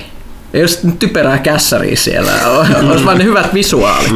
Koska siis Prometheus tässä, tässä jatkumossahan on jostain syystä paljon parempi tekniikka kuin Alienissa, vaikka se tapahtuu aikaisemmin, mm. mikä on aika my- mystistä, että et, et siinä on semmoinen futuristisempi fiilis, niin se, se, siitä saisi varmaan aika hyvän näköisen setin tehty. Joo. Sitten Pyykkönen, onpa jatkapa äänessä siinä. Onko Pyykkönen katsastanut Suomen Netflixiin tulleen The Expanse-sarjan mielipiteitä? Kyllä, Eikö et sä ollut katsonut se aikaisemmin, koska sä hehkuttelit tätä sen Joo, joo, joskus? sehän on ollut vaikka mistä, mutta siis se tuli Netflixiin. Se on todella hyvä sarja, kannattaa katsoa. Jos tykkää tällaisesta galaktikatyylisestä, vähän vakavammasta skifistä, niin aikaisemmin. Tosiaan on se vähän semmoinen masentava oloinen, tie, tie, tietyllä tavalla se on aika kyyninen sarja, mutta tosi hienoja avaruusaluksia, avaruustaisteluakin löytyy ja muuta realistisessa meiningissä, paljon politiikkaa, hyvin, ihan hyviä näyttelijöitä ja itse asiassa mun mielestä se on parempi kuin se kirja, mistä se on sovitettu. Mm. Se kirja on vähän sellainen kuivakka case. Hmm. Sitten ennen kuin Jiruski toivottaa uh, Keep Up the Good Work, niin olisiko mahdollista saada pelaaja HD-videota vanhoista pelaajalehdistä, esim. kommenttiraitaa, muistoja, yms yms. Haluatko kukaan palata niihin muistoihin? No sinänsä, sinänsä kysymys. Mä tiedän, että tämä on tylsä vastaus ja levy soi, niin jatkaa, vanha levy soi, mutta tota, jos meillä olisi aikaa, että tota, se on, kuten me ollaan sanottu, niin kyse ei ole siinä, että, että sen yhden tuollaisen tekeminen veisi aikaa, vaan se, että se saa sijoitettua sinne miljoonan muun asian, mitä meillä on koko ajan työn alla, niin joukkoon. Hei, niin se mä, voin, on, se mä voin luvata jotain. Mä voin tehdä no, pelaajan Facebook-feediin niin live-videon jostain jänskästä jutusta. Okei. Okay. No huhhuh. Siis, no, kyllä nopeita e, tehdä. Eikä sun tarvitse erikseen luota, koska kaikki mitä pelaajakästissä sanotaan on totta. totta mutta mut, mä, mä, tiedän, mistä mä voisin tehdä sellaisen, mä voisin tehdä sen tässä joku päivä, kuhan ensin pelaajan painossa. Kuulostaa, kuulostaa Kuulostaa pyykkäseltä. Niin. Joo. No niin, sitten tota noin, mm, M2Us, äh, tämä on pitkä, pitkä viesti, luon tämän, otan lopuksi joku kysymyskin sitten, mutta luin vihdoin viimein Noiturisaakana kokonaan läpi ja pakko myöntää, että huikea tarinahan tuo oli. Silti vähän jää kaivelemaan se, että viimeisimpien osien taso oli jotenkin vaihteleva. Älkää ymmärtäkö väärin, mutta rytmitys tuntui välillä todella hitaalta ja muutama kirja tuntuu katkeavan kuin veitsellä leikaten. Aloitin kirjojen lukemisen toisesta osasta, ja kun vihdoin sain ensimmäisen osan luettua, niin mielestäni se oli paljon parempi kuin monet myöhemmät osat. Rytmitys toimii ja koin lukukokemuksen melkein televisiosarjamaisena, sillä novellat täydensivät oivasti, oivasti päätarinaa aina yhden luvun ollessa yksi jakso. Myöhempien osien huippuhetket olivat silkkaa parhautta, valitettavasti vain jotkut osiot tuntuivat äärimmäisen laahaavilta. Onko toimituksen jäsenet lukeneet kyseistä sarjaa ja mitä mieltä olette siitä? Mikä oli sarjan paras osa? Äh, Kyllä siis niin, niitä niin, luettu. Mä tykkään itse asiassa niistä novelleista aika paljon, just siitä alkupään kamasta. Että ehkä se on se, että yleensähän se mihin törmää ensin aina se vaikuttaa. Mä tykkään itse siitä Last Wishista mm. tosi paljon. Niin plus, plus tuossa on, no sit, joo siis, mutta tuossa välillä kirjalla tapahtuu silleen, että aluksi voi olla vähän kömpelempää teksti, sitten tulee se joku merkittävä teos, mutta jos, toi no, Noiturihan on kirjoitettu kuinka, milloin siinä, on, siinä on ihan hirveä haarukka, missä se on kirjoitettu. Et se, se, varmaan kertoo sitä, että voi olla, että siellä alussa vielä oli niin kuin jotenkin, en sano innostuneisuutta, jotain, jotain kirja, niin, niin siis kirjaili, on muuttunut vaan kirjailija, kirjailijan elämäkin on voinut muuttua mm. aika paljon siinä mm. välissä, että, että se on varmaan, se on kyllä evolvoitunut se tyyli, mm. tyyli aika paljon, mutta mielenkiintoista mm. kamaa kaikkihan siitä on. Mm. Seuraava kysymys tulee Emil Bus kahdeksalta. Ho ho ho, pian syödään kinkkoja ja sinappia. Mikä on teidän mielestä paras sinappi? Mä saan näppylöitä joulusta ennen joulukuuta. Mä syön, mä I love it sinappi. Hunaja, Dijon sinappi on tietysti Kyllähän. parhautta ja sitten on hunajasinappit ja sitten tietysti Turun vai se on nykyään takaisin Turun sinappi? On joo. Mm. Siis Turun sinappi on oikein hyvä. Äh, varmaan lempisinappi on silti äidin oma tekemä tämmönen makea sinappi. Mm. Mieto. Toimii hyvin. Mä en ymmärrä sinappia. Mun mielestä siinä ei mitään hyvää. Se on, mä, mä, mä ymmärrän, okay. koska mä oon samaa mieltä valkosipulista. Sitten Emil Bus 8 jatkaa. Onko joulukalenteri suunnitelmat tehty? Miten olisi järjestää pelaajan lukijoiden kautta podcast-kuuntelijoiden kesken mahdollisuus osallistua johonkin luukun tekoon? Joku jouluinen videokilpailu. Voittajalle PSVR-lasit. Sitten vielä, mitä odotatte joululähäksi? Ää, ei, ei anneta PSVR-laseja. Ää, meillä on vain yhdet täällä, eikä meillä ole kellään himassa sellaisia. Joo, ää, jouluinen videokilpailu. Ei kaikilla suun Vi, Ville, Ville ollaanko me te- tekemässä joulukalenteri? Hei, hei, hei, meillä on mielestä ainut joulunen videokilpailu on mun mielestä semmoinen, että jos joku keksii ihan superhyvän idean niin ehdottaa niin sitä tuolla boardseilla, niin me voidaan niin toteuttaa se jakso. Joo, joo, ideoita saa kyllä heittää, vaikka, vaikka tähän, tähän kommentti, tämän joo. kästin kommenttikenttään, totta, niin jos... se, se helpottaisi meitä aika paljon. Joo, me ei tarvitse miettiä. Me ei ole vielä mietitty varmaan yhtäkään jaksoa olla, vielä. Olla, olla. Katso, te tiedätte enemmän kuin minä, vaikka mä oon yleensä käsikirjoituksia valmiina. Herregud. Kai me sitten tehdään. Tosin tämä nyt voi antaa jollekin oletuksen, että tämä lupaisi jotain lahtaa, mutta se ei Mutta sitten täällä vielä kysyttiin, että mitä odotatte joululahjaksi? Ehkä villasukat taas voisi saada. Olisiko, olisiko lomaa? Lomaa mä olin sanomassa kanssa. Rauhaa. Tämä on vähän raskas loppuvuosi. Suklaata. Ei nyt ei, harmin pakko, nyt ei ole mitään oikein semmoista niin jouluista Nintendo-peliäkään, tota, no, mitä pelata. Silleen vähän, vähän pensee joulu tulee mulle, mutta... Uudet villahousut kyllä kanssa. Villapöksyt pyykköset. Tällaista se ikä tuo mukana. Pehmeät paketit on kuninkaita. Niin, no kun mä joudun nykyään seisoo ulkona sillä hangessa lasten kanssa leikkimässä, niin se tulee kylmä. Liiku lasten kanssa. En mä jaksa. ja sitten kyllä mä tiedän, mun on pakko liikkua. Me rakennettiin lumilinnoakin viime vuonna vaikka kuinka paljon jäälinnoja. Ne on kuul... siis, teettekö mitä kannattaa tehdä? Keräätte kaikki tyhjät maitopurkit, mitä niinku talosta on. Keräätte ne pitkin syksyä valtavaksi läjäksi. Sitten jossain vaiheessa täytetään ne vedellä. Siihen voi pistää elintarvikeväriä kanssa, jos esimerkiksi vaikka jotain sinistä tai vastaavaa. Ja vie ne parvekkeelle sitten jäätymään ja niitä kerätään niinku valtavalla. Niistä tulee silloin jäisiä tiiliä. Ne on, ne on, ne on niinku tällaisia ihan täyd, täydellisesti niinku tiilin muotoisia juttuja, joita sä voit sitten kasata päällekkäin semmoisella sopivalla ilmalla, jolla on niinku, ei, ei ole ihan liian kylmä, mutta mut sopiva. Otat, otat sitten niinku lun- lu- lunta ja tota, vettä sankkoon tämmöiseksi sohjoksi ja teet siitä laastia, jolla sitten nämä kaikki liimataan yhteen. Ja sitten jos se- seuraavana yönä on hyvä pakka, niin sitten tulee tuhoutumaton lumilinna. Niksi Pyykkönen. Miksi pyykkä? Näin me tehtiin viime talvena. Todella kovaa k- k- kamaa, varsinkin kun niitä tiiliä on tarpeeksi, mutta niitä pitää olla siis ihan hirveät määrät, koska yksi purkki menee aina sen yhden tiilin tekemiseen, koska sitten se pitää saada sieltä ulos ja se on pakko tuhota se purkki siinä vaiheessa, niin ei voi vaan avata, vaan ne pitää niinku silputa yksinkertaisesti kappaleeksi. Now you know, and knowing is half the battle. Täältä, täältä tulee vielä PS suluissa VR. Hehe. Kaitila, ostitko jo NES Classic Minin ja mitä mieltä toimitus on tekeleestä? Ää, en ostanut, ää, koen, että en varsinaisesti tarvitse sitä laitetta, koska olen puristi ja pelaan alkuperäisellä. Ää, mutta ei se nyt niin sanottua ole, että se jossain vaiheessa kokoelmiin tulisi, mutta en nyt ainakaan heti tässä julkaisussa. Söpöhän se on ja sienisen makuinen, mutta tota, Villehän sit on vielä eniten kirjoitellut tulee tuossa joulukuun lehdessä meidän mielipiteet siitä. Ihan, ihan kiva pikku vehe, jos, jos sellaisella on tarve. semmoisen halusin, mutta ne taitaa olla loppuun myytyjä, että on vähän turha yrittää. Ensi vuoden alussa pitäisi tulla lisää. Sitten toinen PS-suluissa VR. Mietin tässä, kannattaisi ostaa sankarilehti kummipuolelle joululahjaksi. No aivan ehdottomasti huikea. Eikä Super hyvä lehti. Eikä kannata ostaa pelkästään lehteä, vaan lehti ja tilaus. Paras kummisetä ikinä. Niin. Oh, tuli muuten aika hyvä numero, uusi numero. Pitäisikö me vähän kehua, koska eikö se tule hetkinen huomenna ulos? No, eikö sitten tuossa ekassa jaksossa jo mainittu jo ihan Eikö niin mehän kehuttiin Niin. kyllä ihan Niin. tarpeeksi, mutta kehutaan vielä lisää, se on ihan paras. Se on paras. Se on paras. Sitten Sirkus Cleaner, ää, melkoinen ammattimiehellä. Onko teillä suositella hyviä kaksinpelejä samalta sohvalta pelattavaksi? Voi suositella myös Coop-verkkopelejä. Konsolina PS4 ja genrellä ei ole väliä. Kiitos No. loistavasta lehdestä ja podcastista. Kiitos, kiitos. Ah, okei, eli konsolin PS4. Kaksin pelejä. No, mulle tuli ensimmäisen mieleen kaikki urheilupelit. NBA 2K, onko se nyt 17 tänä vuonna samoin. Sitten tietysti NRit ja Fifat. Voiko Helldiversi pelata split screen? Sitä vissiin pystyy, eikö pystynyt? Jos, py, jos pystyy, niin sitten varmaan sitten. Eli lisättiinkö tuohon Alien Nationiin kanssa toi? Samoin eikö toi Diablo 3 ole? Tai tappelupelit tietysti, Tappelupelit, Street joo. Fighter, Dead or Alive, Joo. Tekken 7 tulee alkuun vuodesta. Joo, no Diablo on ainakin erittäin hyvä yhteis, yhteispeli verkko, verkon kautta. Tuolta viime, viime peliillasta äh, täällä, täällä toimistolla niin, niin positiivisena jäi mieleen tuo Overcooked, äh, tämmöinen kokkipeli, sitä pystyy pelaamaan neljälläkin, mutta, mutta, mutta kahdellakin varmasti oikein hauskaa kokkailun näpräystä. Joo, kyllä tuosta tavallaan tuli, että, että tota, mä yritän miettiä, oliko jotain, tällaiset India, mitkä mä en muista sitä, Helldivers toki on niin verkon kautta erittäin hyvä, hyvä yhteispeli. Mä muistan, onko se split screeni. Kun itse ei tule harrastettua sitä kovin paljon, niin sen takia mä kiinnitän huomiota noihin.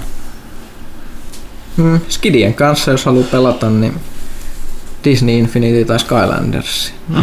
Molemmat on oikein kiva. Ja Lego, Ja le- kaikki Lego-pelit, joo. Niin split screenit. Joo, ja yhteis, niin saman, tai niin kuin saman ruudun yhteispeli näin. Onhan noit. Okei, okay, Lindarialta tulee aika, aika wall of text. Siinä on, on sieltä eroteltu eri kysymyksiä. Kuka ottaa pallon? Kysy sä Ville välillä. No, perhana. Ää, Wii U'n antiklimaattinen lento alkaa nyt tuotantolinjojen sulkeutuessa olla katki. Merkit innovatiivisen laitteen kohtalosta oli tosin nähtävissä jo ennen julkaisua.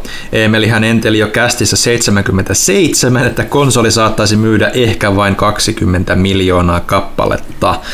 Olisitteko Nintendon housussa tehneet konsolin suunnittelussa jotain itse eri tavalla? Entä mitkä ovat olleet parhaat konsoliin liittyvät kokemukset? Mä olisin kysynyt varmaan Emeliltä mielipidettä ennen kuin sitä ruvettiin valmistaa, koska mies on selvästi jonkinlainen visionääri tässä, tässä suhteessa, mutta parastahan oli Zombie U. Zombie U, huikea julkaisupeli, niin kuin edelleen ehkä niin kuin paras, paras peli, mikä käyttää niin kuin hyväkseen kaikkia sen niin kuin, ää, laitteen ominaisuuksia. Se, se Gamepad-juttu oli vaan niin hyvä, ja sitten se huomaa, että sit, kun se portattiin muille konsoleille, niin ei se ollut yhtään niin hieno kuin ei ollut sitä padia. Mm. Joo. Mä mä sanoisin itse tuosta Wii silleen, että se tavallaan, että totta kai koska odotukset perustu siihen, mitä Wii oli ollut aikoinaan, niin ne oli ehkä sen takia ehkä osittain vääristyneet, koska kuten sitä havaittiin, niin iso osa siitä Wiin yleisöstä oli niitä, jotka ei loppujen lopuksi halunnut pelata konsolilla, vaan ne niin siirtyi sinne mobiilimaailmaan, niin sanotut mm. kasuaalipelaajat. Tämähän se niin Wii Un suurin hitti, hitti siinä pelaaja, mm. pelaajakunnan kadossa oli, mutta jos odotukset oli niin tätä vanha, vanhan syytä, niin sen takia se nyt oli tällainen niin sanotusti Joo. antiklimaattinen lento. Että en mä usko, että siihen Nintendo olisi kyennyt mitenkään varautumaan, koska sillä ei ollut tiedossa vielä, että mobiilipelit mm. vasta nousussa. Että Mm. Paljon on totta kai niin kun, se aina mainitaan, niin kun, että miten, miten sillä on huono nimi ja sitten sit markkinoitiin huonosti ja nämä varmasti niin kun, vaikutti, vaikutti. Se, mä, mä, mä uskoisin, niin kun, että siinä oli niin kun, mm, aika monenkin niin kun, jo- joidenkin isojen joidenkin pienien asioiden niin kun, summa, että se ei niin kun, lähtenyt sit keräämään minkäännäköistä kriittistä massaa ää, itselleen, niin, niin sille, sille, siis itse laitehan on niin kun, hyvä. Ää, siinä ei silleen ole niinku mitään vikaa, ettei se niinku ole niinku täysin ansainnut näitä, näitä, näitä 13-14 miljoonaa myyntilukuja, mitä se nyt sitten lopulta tuleekaan saamaan, ää, kunhan kaikki, kaikki tuossa myydään, myydään kaupoista pois. Mutta että Nintendo, sehän oli niin kuin, tai siis nimenomaan se tablettiohjaajan oli, oli se johtoajatus siinä, niin Nintendo varmaan bänkkäsi niin enemmän siihen, niin kuin, että, että, että nyt tabletit ja tämmöinen isolla ruudulla kosketusnäyttöpelaaminen on niin kuin äh, merkittävämmässä roolissa, ja olihan se, mutta ei silloin, kun siellä on niin kuin neljän tunnin akkukesto, ja se pitää olla kuitenkin niin kuin yhteydessä mm. siihen koneeseen.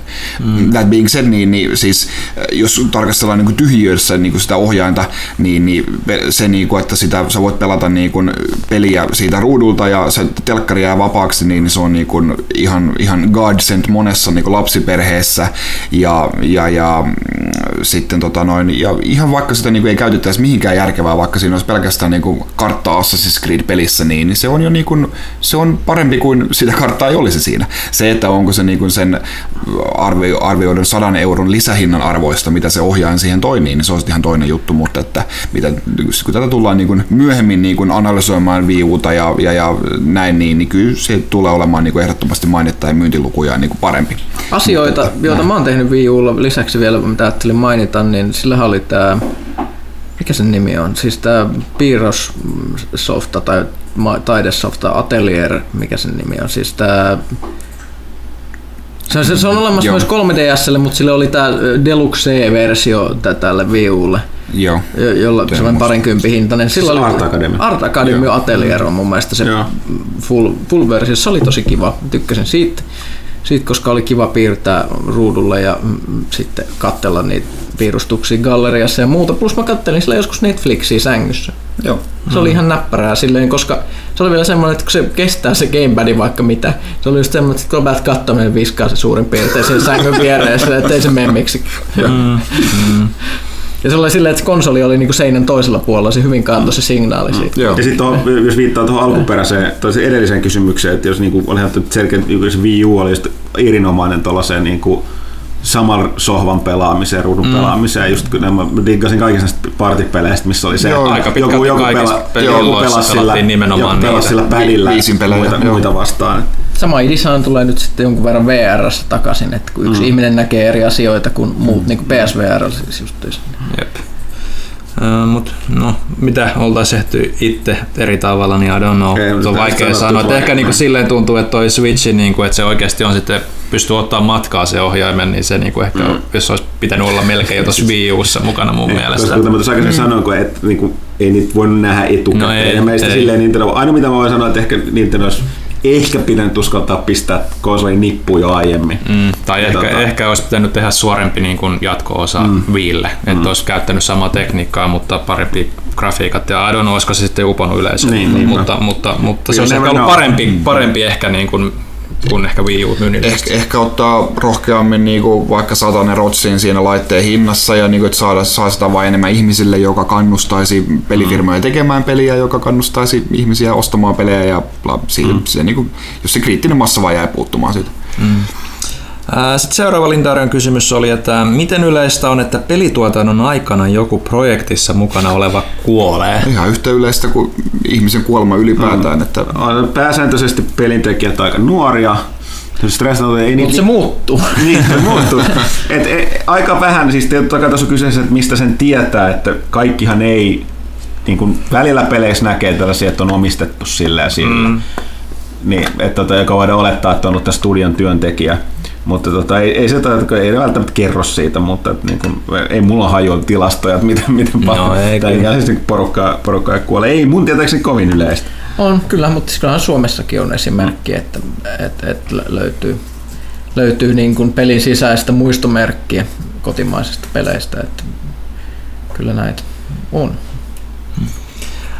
Sitten seuraava kysymys. Final Fantasy 15 Doom 4 ää, ja The Last Guardian. Kolme vaporvaria tulee tänä, tulee tänä vuonna valmiiksi, mutta Half-Life 3 odottaa vain itseään. Jaksaako peli enää innostaa toimituksessa edes vitsinä? Me ollaan ihan viime aikoina puhuttu tästä, että mu, niin kuin, mä oon aika lailla varma, että se ei koskaan tule, jos se tulee, se ei ikinä enää kykene noita odotuksia täyttämään. Että ei varsinaisesti edes vitsinä. Toki vaan on annettava niin kuin benefit of doubt Valvelle, että ehkä ne sittenkin saa jotain aikaiseksi. En muista, että kukaan olisi edes jaksanut kertoa enää Half-Life 3 vitsejä täällä siis niin kuin viimeisen vuoden sisällä. Mm.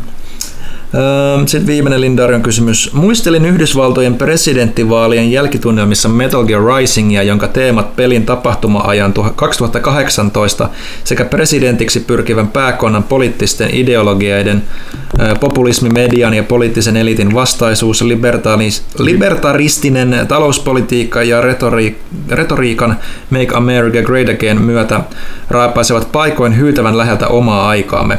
Nyt Venäjä vieläpä ilmoitti asentavansa rajoilleen uusimpia tapparobotteja, Tappajarobotteja. tappajarobotteja, jotka voivat havaita ja tuhota kohteita kilometrien etäisyydeltä. Onko enemmän siistiä vai masentavaa, että todellisuus imitoi tällä tavalla taidetta? Joo, en tiedä, miten se voi olla masentavaa, se on siistiä tai mielenkiintoista, kun se osuu, osuu näin. Että, niitä tota- mekhoja oikeasti odotellessa. Niin, että et siis, et eihän tämä nyt siis kaikissa, niinku, aina kun puhutaan sitä Nostradamukset, muista ennustukset voidaan tai että eihän kukaan näitä ikinä, siis Nostradamushan teki tuhan, niinku, kamapäissään tai missä lienääkään, niin tuhansia ennustuksia, ja niistä muistetaan vaan ne muutamat, jotka on tavalla tai toisella osoittautunut todeksi, ja sit sitä pidetään suurena, niin se on aina peleissä, eihän näistä koskaan hyppää jälkikäteisiin kuin ne, jotka onnistuu, että aha, ha- hups, että ei se ole mitenkään niinku, se on vaan sattumaa. Ja jos on, jos otetaan nykytapahtumia, niin tietysti kun tässä oikeasti ka- kaivertaa moni ihmisiä, niin oli hypännyt esiin, että et, tota toi, kuka tämän Trans, Transmetropolitanin tekijä oli? Warren Ellis. Warren Ellis, niin siis tavallaan tähän on mitä 20, onko se vanhempi kuin 20 vuotta?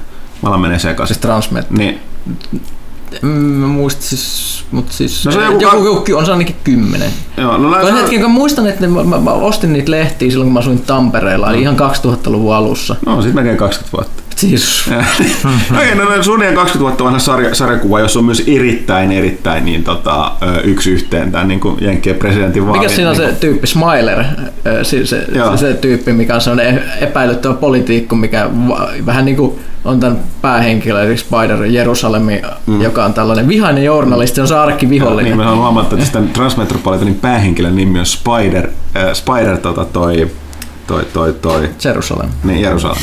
kyllä. Ok. Se, se, on, se on vihainen journalisti, me pitäisi kaikki ottaa oppia siitä. Se on sellaista kiukkuu tähän tekemiseen. Mm. Se on- se onkin- se onkin- Tosi, mutta se myös pieksää ihmisiä Niin. ihan kirjaimellisesti. Plus, että se, se on nuori, joten se jakso. Niin.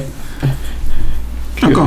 Mennään eteenpäin. Siinä oli Lindarilta isoja kysymyksiä. Plus mä oon vieläkin järkyttynyt, että joku niinku muistaa, mitä niinku jossain kästi 77 on sanottu. Siitä oli sata kästiä. Niin.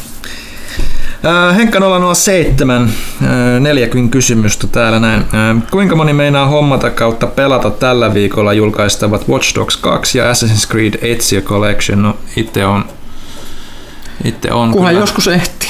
itse on kyllä molempia suunnitellut pelaavani, toista olen jo pelannutkin mm. tässä näin. Että, että eipä siitä sen enempää.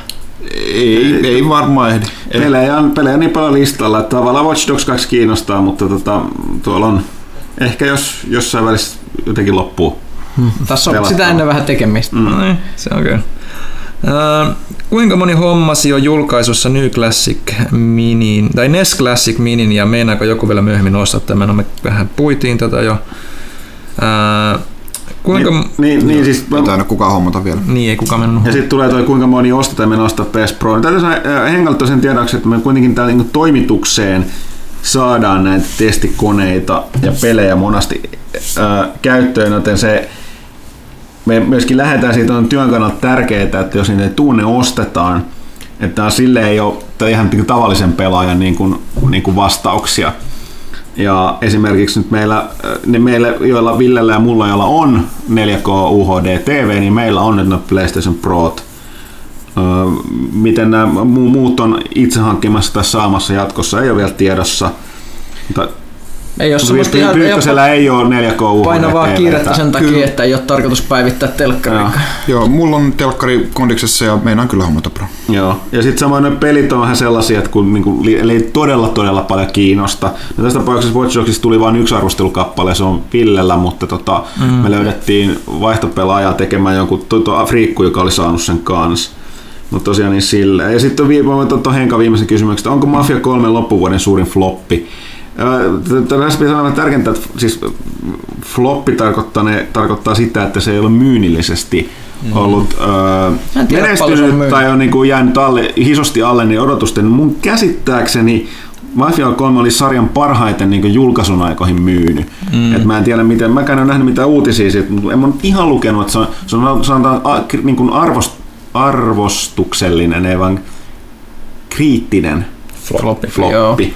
Olihan se aika silleen pettymys monessa mielessä. Se, se nä- näytti ennen julkaisu on mystisesti paremmalta kuin mitä todellisuus oli, ehkä johtuen siitä, että et, et, se, se tietynlainen tekemisen tylsyys, mikä siinä on, niin se paljastuu pahimmillaan vasta, kun sitä pelaa todella paljon. Et se, Mm. Mutta sillä ei vaikea sanoa, että kaikki on kuitenkin myynyt ei ole ollut täysin niin kuin haukuttuja. Et, mutta kaksi tästä, jos puhutaan näistä suurpeleistä, mitkä alustavasti on no sit niin kuin, no Mafia 3 on ollut selkeästi niin kuin saanut paljon enemmän niin haukkuja niskaansa, kun olisi ehkä haluttu myynnistä, nyt ei ole niin varma. Ja toisaalta taas Kodi, Kodi on osoittanut vähän hyytymisen merkkejä Infinite Warfare, niin tota, ei, ole, ei ole myynyt niin hyvin kuin aiemmat. Ja, no tosiaan ei se ole ihan niin penseitä. Se on vaan sanottu, että se on, niin kuin, on sellainen laadukas tuote, mutta polkee samoja mm-hmm. latuja kuin ennenkin.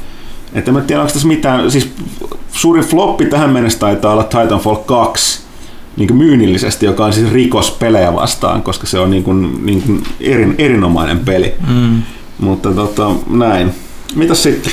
Sitten täällä on Lockdown äh, toteaa, että Sombra julkaistaan piakkoin Overwatchiin. Sitten, aikooko toimituksessa kukaan testata kyseistä hahmoa? Pelaako kukaan edes Over- Overwatchia? enää? Overwatch on niitä pelejä, että mä yritän silloin tällainen koko ajan pelata, kun nämä nykyään päivän kaikki pelit, mitä itse tykkää pelata, on jonkinlaisia verkkopelejä, niin sit niitä täytyy vaan niinku ketjuttaa. Öö, joo, siis itse asiassa julkaistiin mun mielestä eilen. Eilen tuli päivitys 2.0 Overwatchiin. Sombra tuli siinä mukana, tämä uusin hahmo. 1.5. Ei, 2.0 mun mielestä. Okei. Joo. Ja tota, ää, ajattelin testata tänään, jos ehdin. Tosin mulla sanotaan, että Sombra oli, kuten BlizzConissa nähtiin, niin hyvin vahvasti mun mielestä suunnattu näille niin kuin pro-pelaajille. Se skillit on sellaiset, että kyllä sillä on vaan hauskaa saa pidettyä niin kuin vähemmänkin pelaajat, mutta tota, oikeassa käsissä se saattaa olla suhteellisen tehokas team comboissa. Että tota, kauhulla odotan näitä osaavia pelaajia, jotka käyttää sitä vastaan. Mielenkiintoinen. Ensimmäinen hahmo tietääkseni oikeastaan missään niin kuin, tällaisissa verkossa pelattavissa, vastakkain pelattavissa peleissä, jolloin niin hahmon näkymättömyys on aito näkymättömyys. Ja niin kun se on näkymätön, niin se, ei vaan näy. Siitä ei ole mitään niin viitteitä sieltä tota, viholliset näe siellä tota, Viimeinkin. peli tota, alueella. Sitten mm, toiseksi viimeinen kysymys. Niin, mä haluan sanoa, kuka sen kysyy. Ei, älä, älä, älä, älä, nyt kokeillaan jotain uutta. Okei. Älä, älä sano, minä sanon sen Okei. ja ei kiinnitä siihen millään tavalla huomiota. Äh, Mr. Chateau Funk kysyy täällä näin, tulevan Ghost in the Shell-leffan traileri pärähti eetteriin, kolahtiko millään muotoa? Paitsi tietty köhkö, aina ihana Scarlett. Onko alkuperäinen anime tuttu? Siinä oli se joku tosi tyhmän näköinen tyyppi, se jäi sen mulle mieleen. Sellainen, että se sai sen näyttää huonolta TV-elokuvalta. Se oli se, se no, y- y- yksi huonosti puettu hahmo voi pilata kaiken. Muuten mä en pysty sanomaan siitä yhtään mitään, koska se oli sellaista niin kuin slow motion haahuilua, joten se ei kertonut millään tavalla siitä, että onko se leffa hyvä vai ei muuta kuin, että siinä on ehkä ainakin yritetty saada mielenkiintoisia visuaaleja aikaiseksi. Mä voisin ottaa tähän, jos toi Animelehden päätoimittaja Petteri antaa oman mielipiteensä, koska mä sanon vaan tähän väliin, että mä oon joskus tutustunut tähän tota, alkuperäiseen, ja mu- mitä mä nyt siitä muistelen, niin tämä nyt siis visuaalisesti yllättävän niin kuin sinne päin, mutta mitä mä oon nyt käsittänyt, niin ei kyllä nyt juonellisesti ihan tota, ole liiku samoilla, samoilla kaavoilla. Tuntuu tällaiselta vähän Hollywood-maisemmalta tuotokselta tämä. Niin, no näin voisi tietysti sanoa, että vähän Hollywood-maisempia ja, ja tota, enemmän, enemmän seinillä, seinillä tota kävelemistä ja lentävää lasia ja muuta semmoista. Se mitä tuosta niin tässä parin viime päivän aikana puhuttu on ollut se, että et, et, siinä missä, missä siinä alkuteoksessa enemmän keskityttiin sellaisiin eksistentiaalisiin kysymyksiin, niin kuin, että mikä on ihminen ja voiko se ottaa ihmisen pois kehosta ja laittaa sen koneen ruumiiseen ja, ja tekoälyn ja ihmisen välinen, välinen ero ja muuta semmoista, niin tässä enemmän näyttäisi olevan semmoinen juoni ton trailerin perusteella, että tota, mystinen Puppet Master Hackeri, joka siinä nyt sitten on pahiksena niin kuin, niin kuin alkuperäisessäkin leffassa, niin tota, tulee tänne kertomaan Scarlett Johanssonille, että, että itse asiassa mm, iso paha, paha tota, valtio tai valtion virasto ei niin kuin pelastanutkaan henkeäsi, kun lapsena antoivat sinulle robottikehon, koska sulla oli no mikä nyt onkaan, joku parantumaton sairaus, vaan he ovat itse asiassa varastaneet sinun, sinun tota, minuutesi tai jotain, ja mitäköhän se nyt sitten konkreettisesti tulee tarkoittamaan. Mutta se, mistä ihmiset ei ole kauheasti olleet innoissaan, on se, että tässä niin kuin lähdetään selvästi rakentamaan leffan pääjuonta ja konfliktia tähän tota, päähenkilön menneisyyden käsittelemiseen, eikä niinkään siihen, että miltä ihmisestä tuntuu tällaisessa niin kuin transhumanistisessa skifi kyberpunk-miljöössä. Eli suoraan itse asiassa Hollywood skifi vastaan tämmöinen kirjallinen skifi kirjaimellisesti, eli, eli yle, yleensähän just, just niin kuin kir, kirjallinen skifi pyrkii tämmöisissä tekoälykeiseissä, se on just enemmän sitä niin kuin yhteiskunnallista merkitystä tai just tämmöisiä laajempia juttuja, mutta tässä se olisi nyt sitten tämä yhden ihmisen henkiset traumat. Pienenä, pienenä oli vaikea. Tai siis aina niin tulee mieleen ensimmäisen Asimovin nämä fa, tota, Foundation, eli säätiötrilogia ja sieltä tämä iRobot-tarina ja sitten tämä Will Smithin iRobot-elokuva. Niin, joo, no vähän tuli se tosiaan mieleen, että niin kun, et, et, vähän ehkä, toki tuohon traileriin nyt oli niin laitettu tarkoituksella niin kun kaikki Ghost in the Shell-mäisemmät kohdat, niin kun, niin kuin näkymättömyys, camouflage ja, ja seinistä sisään hyppiminen ja geisha-robotit ja kaikki ja, ja, ja se, että herätään, herätään tota, ikkunan ääressä ja, ja tota, muuta tämmöistä niin kuin visuaalisesti muistuttavaa asiaa. Mutta se, mitä Ghost in the Shellis itse asiassa ei ole, niin on sitten tällaisia isoja hologrammimainoksia ja muuta tällaista, vaan se mm, itse asiassa sijoittuu hyvinkin semmoiseen down to earth hommeliin, mikä on enemmän semmoinen Hongkong-mainen, että kanoja roikkuu siellä niin kuin torin laidalla, torin laidalla myynnissä ja, ja ihmiset on aika rähjäsiä eikä niinkään semmoiseen Eli Blade Runner-meininkiä. Niin, no se nyt tuntuu siltä, että, että tässä nyt haluttiin tehdä semmoinen niin kuin kyberpunk-leffa ja tässä mitäs Blade Runneria, että laitetaan niin kuin höyryä ja harmautta ja aurinko ei paista koskaan ja kaikkialla on isoja mainoksia.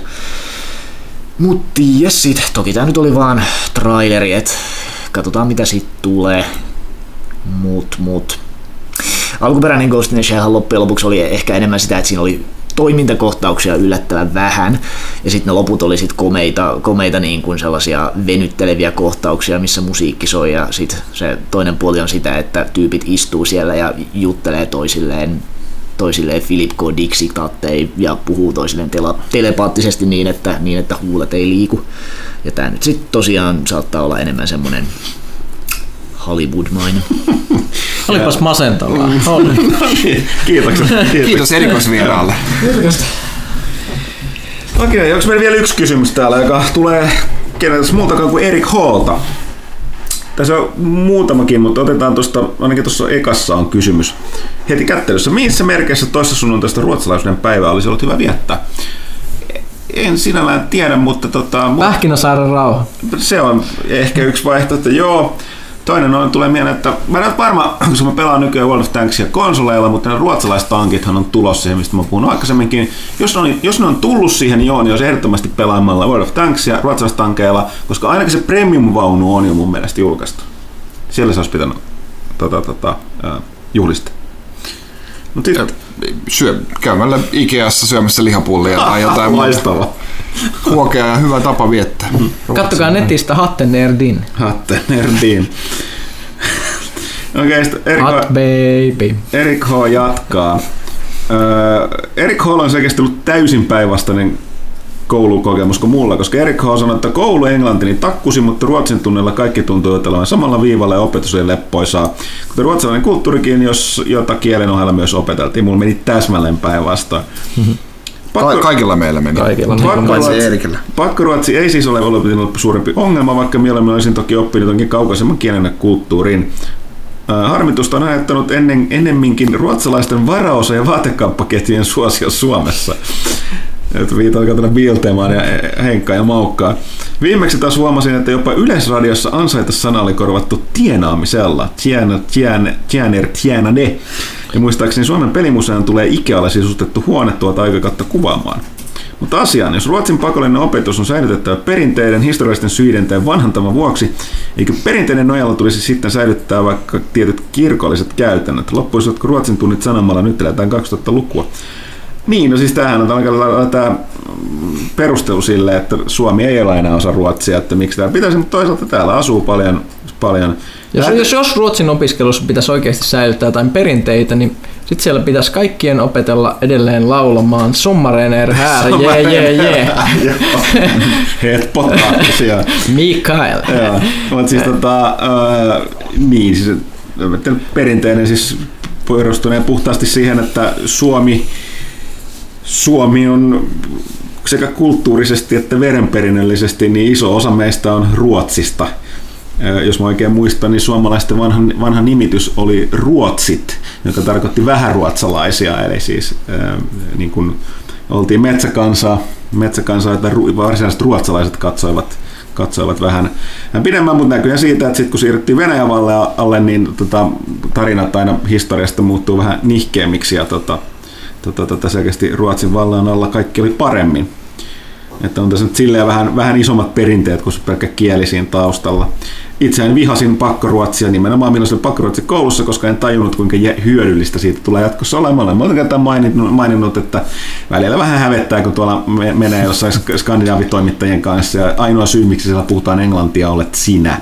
Eli minä, jos tyhmä suomalainen, joka saa ruotsia. Toki onhan sielläkin ne riippuen, mistä päin ihmiset on, niin eihän ne tanskalaiset, norjalaiset ja ruotsalaisetkaan aina kykene puhumaan No ei. ymmärrettävästi keskenään. Niin, niillä on käynyt vaan tuuri, että ne puhuu vähän sinne päin ja sitten kukaan ei kuulu joukkoon. No, te, englanti, joka puhuu kaikki. Hmm. Siis niin kuin jos nyt otetaan pakkoruotsia vähän kantaa, niin, niin siis niin kuin kielten opiskelu on tärkeä asia, mm-hmm. ää, mutta asiahan oikeasti korjaantuisi sillä, että, että, että on se englanti ja sitten on sen lisäksi yksi pakollinen kieli. Saa valita vaikka saksan, venäjän tai ruotsin, yksi sun on pakko valita, mutta sitten ei niinku välttämättä pistetä sitä ruotsia, mistä nyt ei niinku kuitenkin, kuitenkaan niinku oikeasti ole niin paljon hyötyä kuin vaikka Siinä, siinä on se, että siis kieltä on hirveän vaikea opiskella, jos sitä ei Aikuis- halua Mm, opiskella. niin. My- Myöskään tai sille, että jos on huono motivaatio, niin se, se ei vaan jää mieleen sillä tavalla kuin että jos sä oikeasti haluat opiskella ja käyttää sitä kieltä. Se on ihan fakta se, että sen huomasi siinä, että olen kuitenkin Kainuusta ja se, silleen oli vähän vaikea,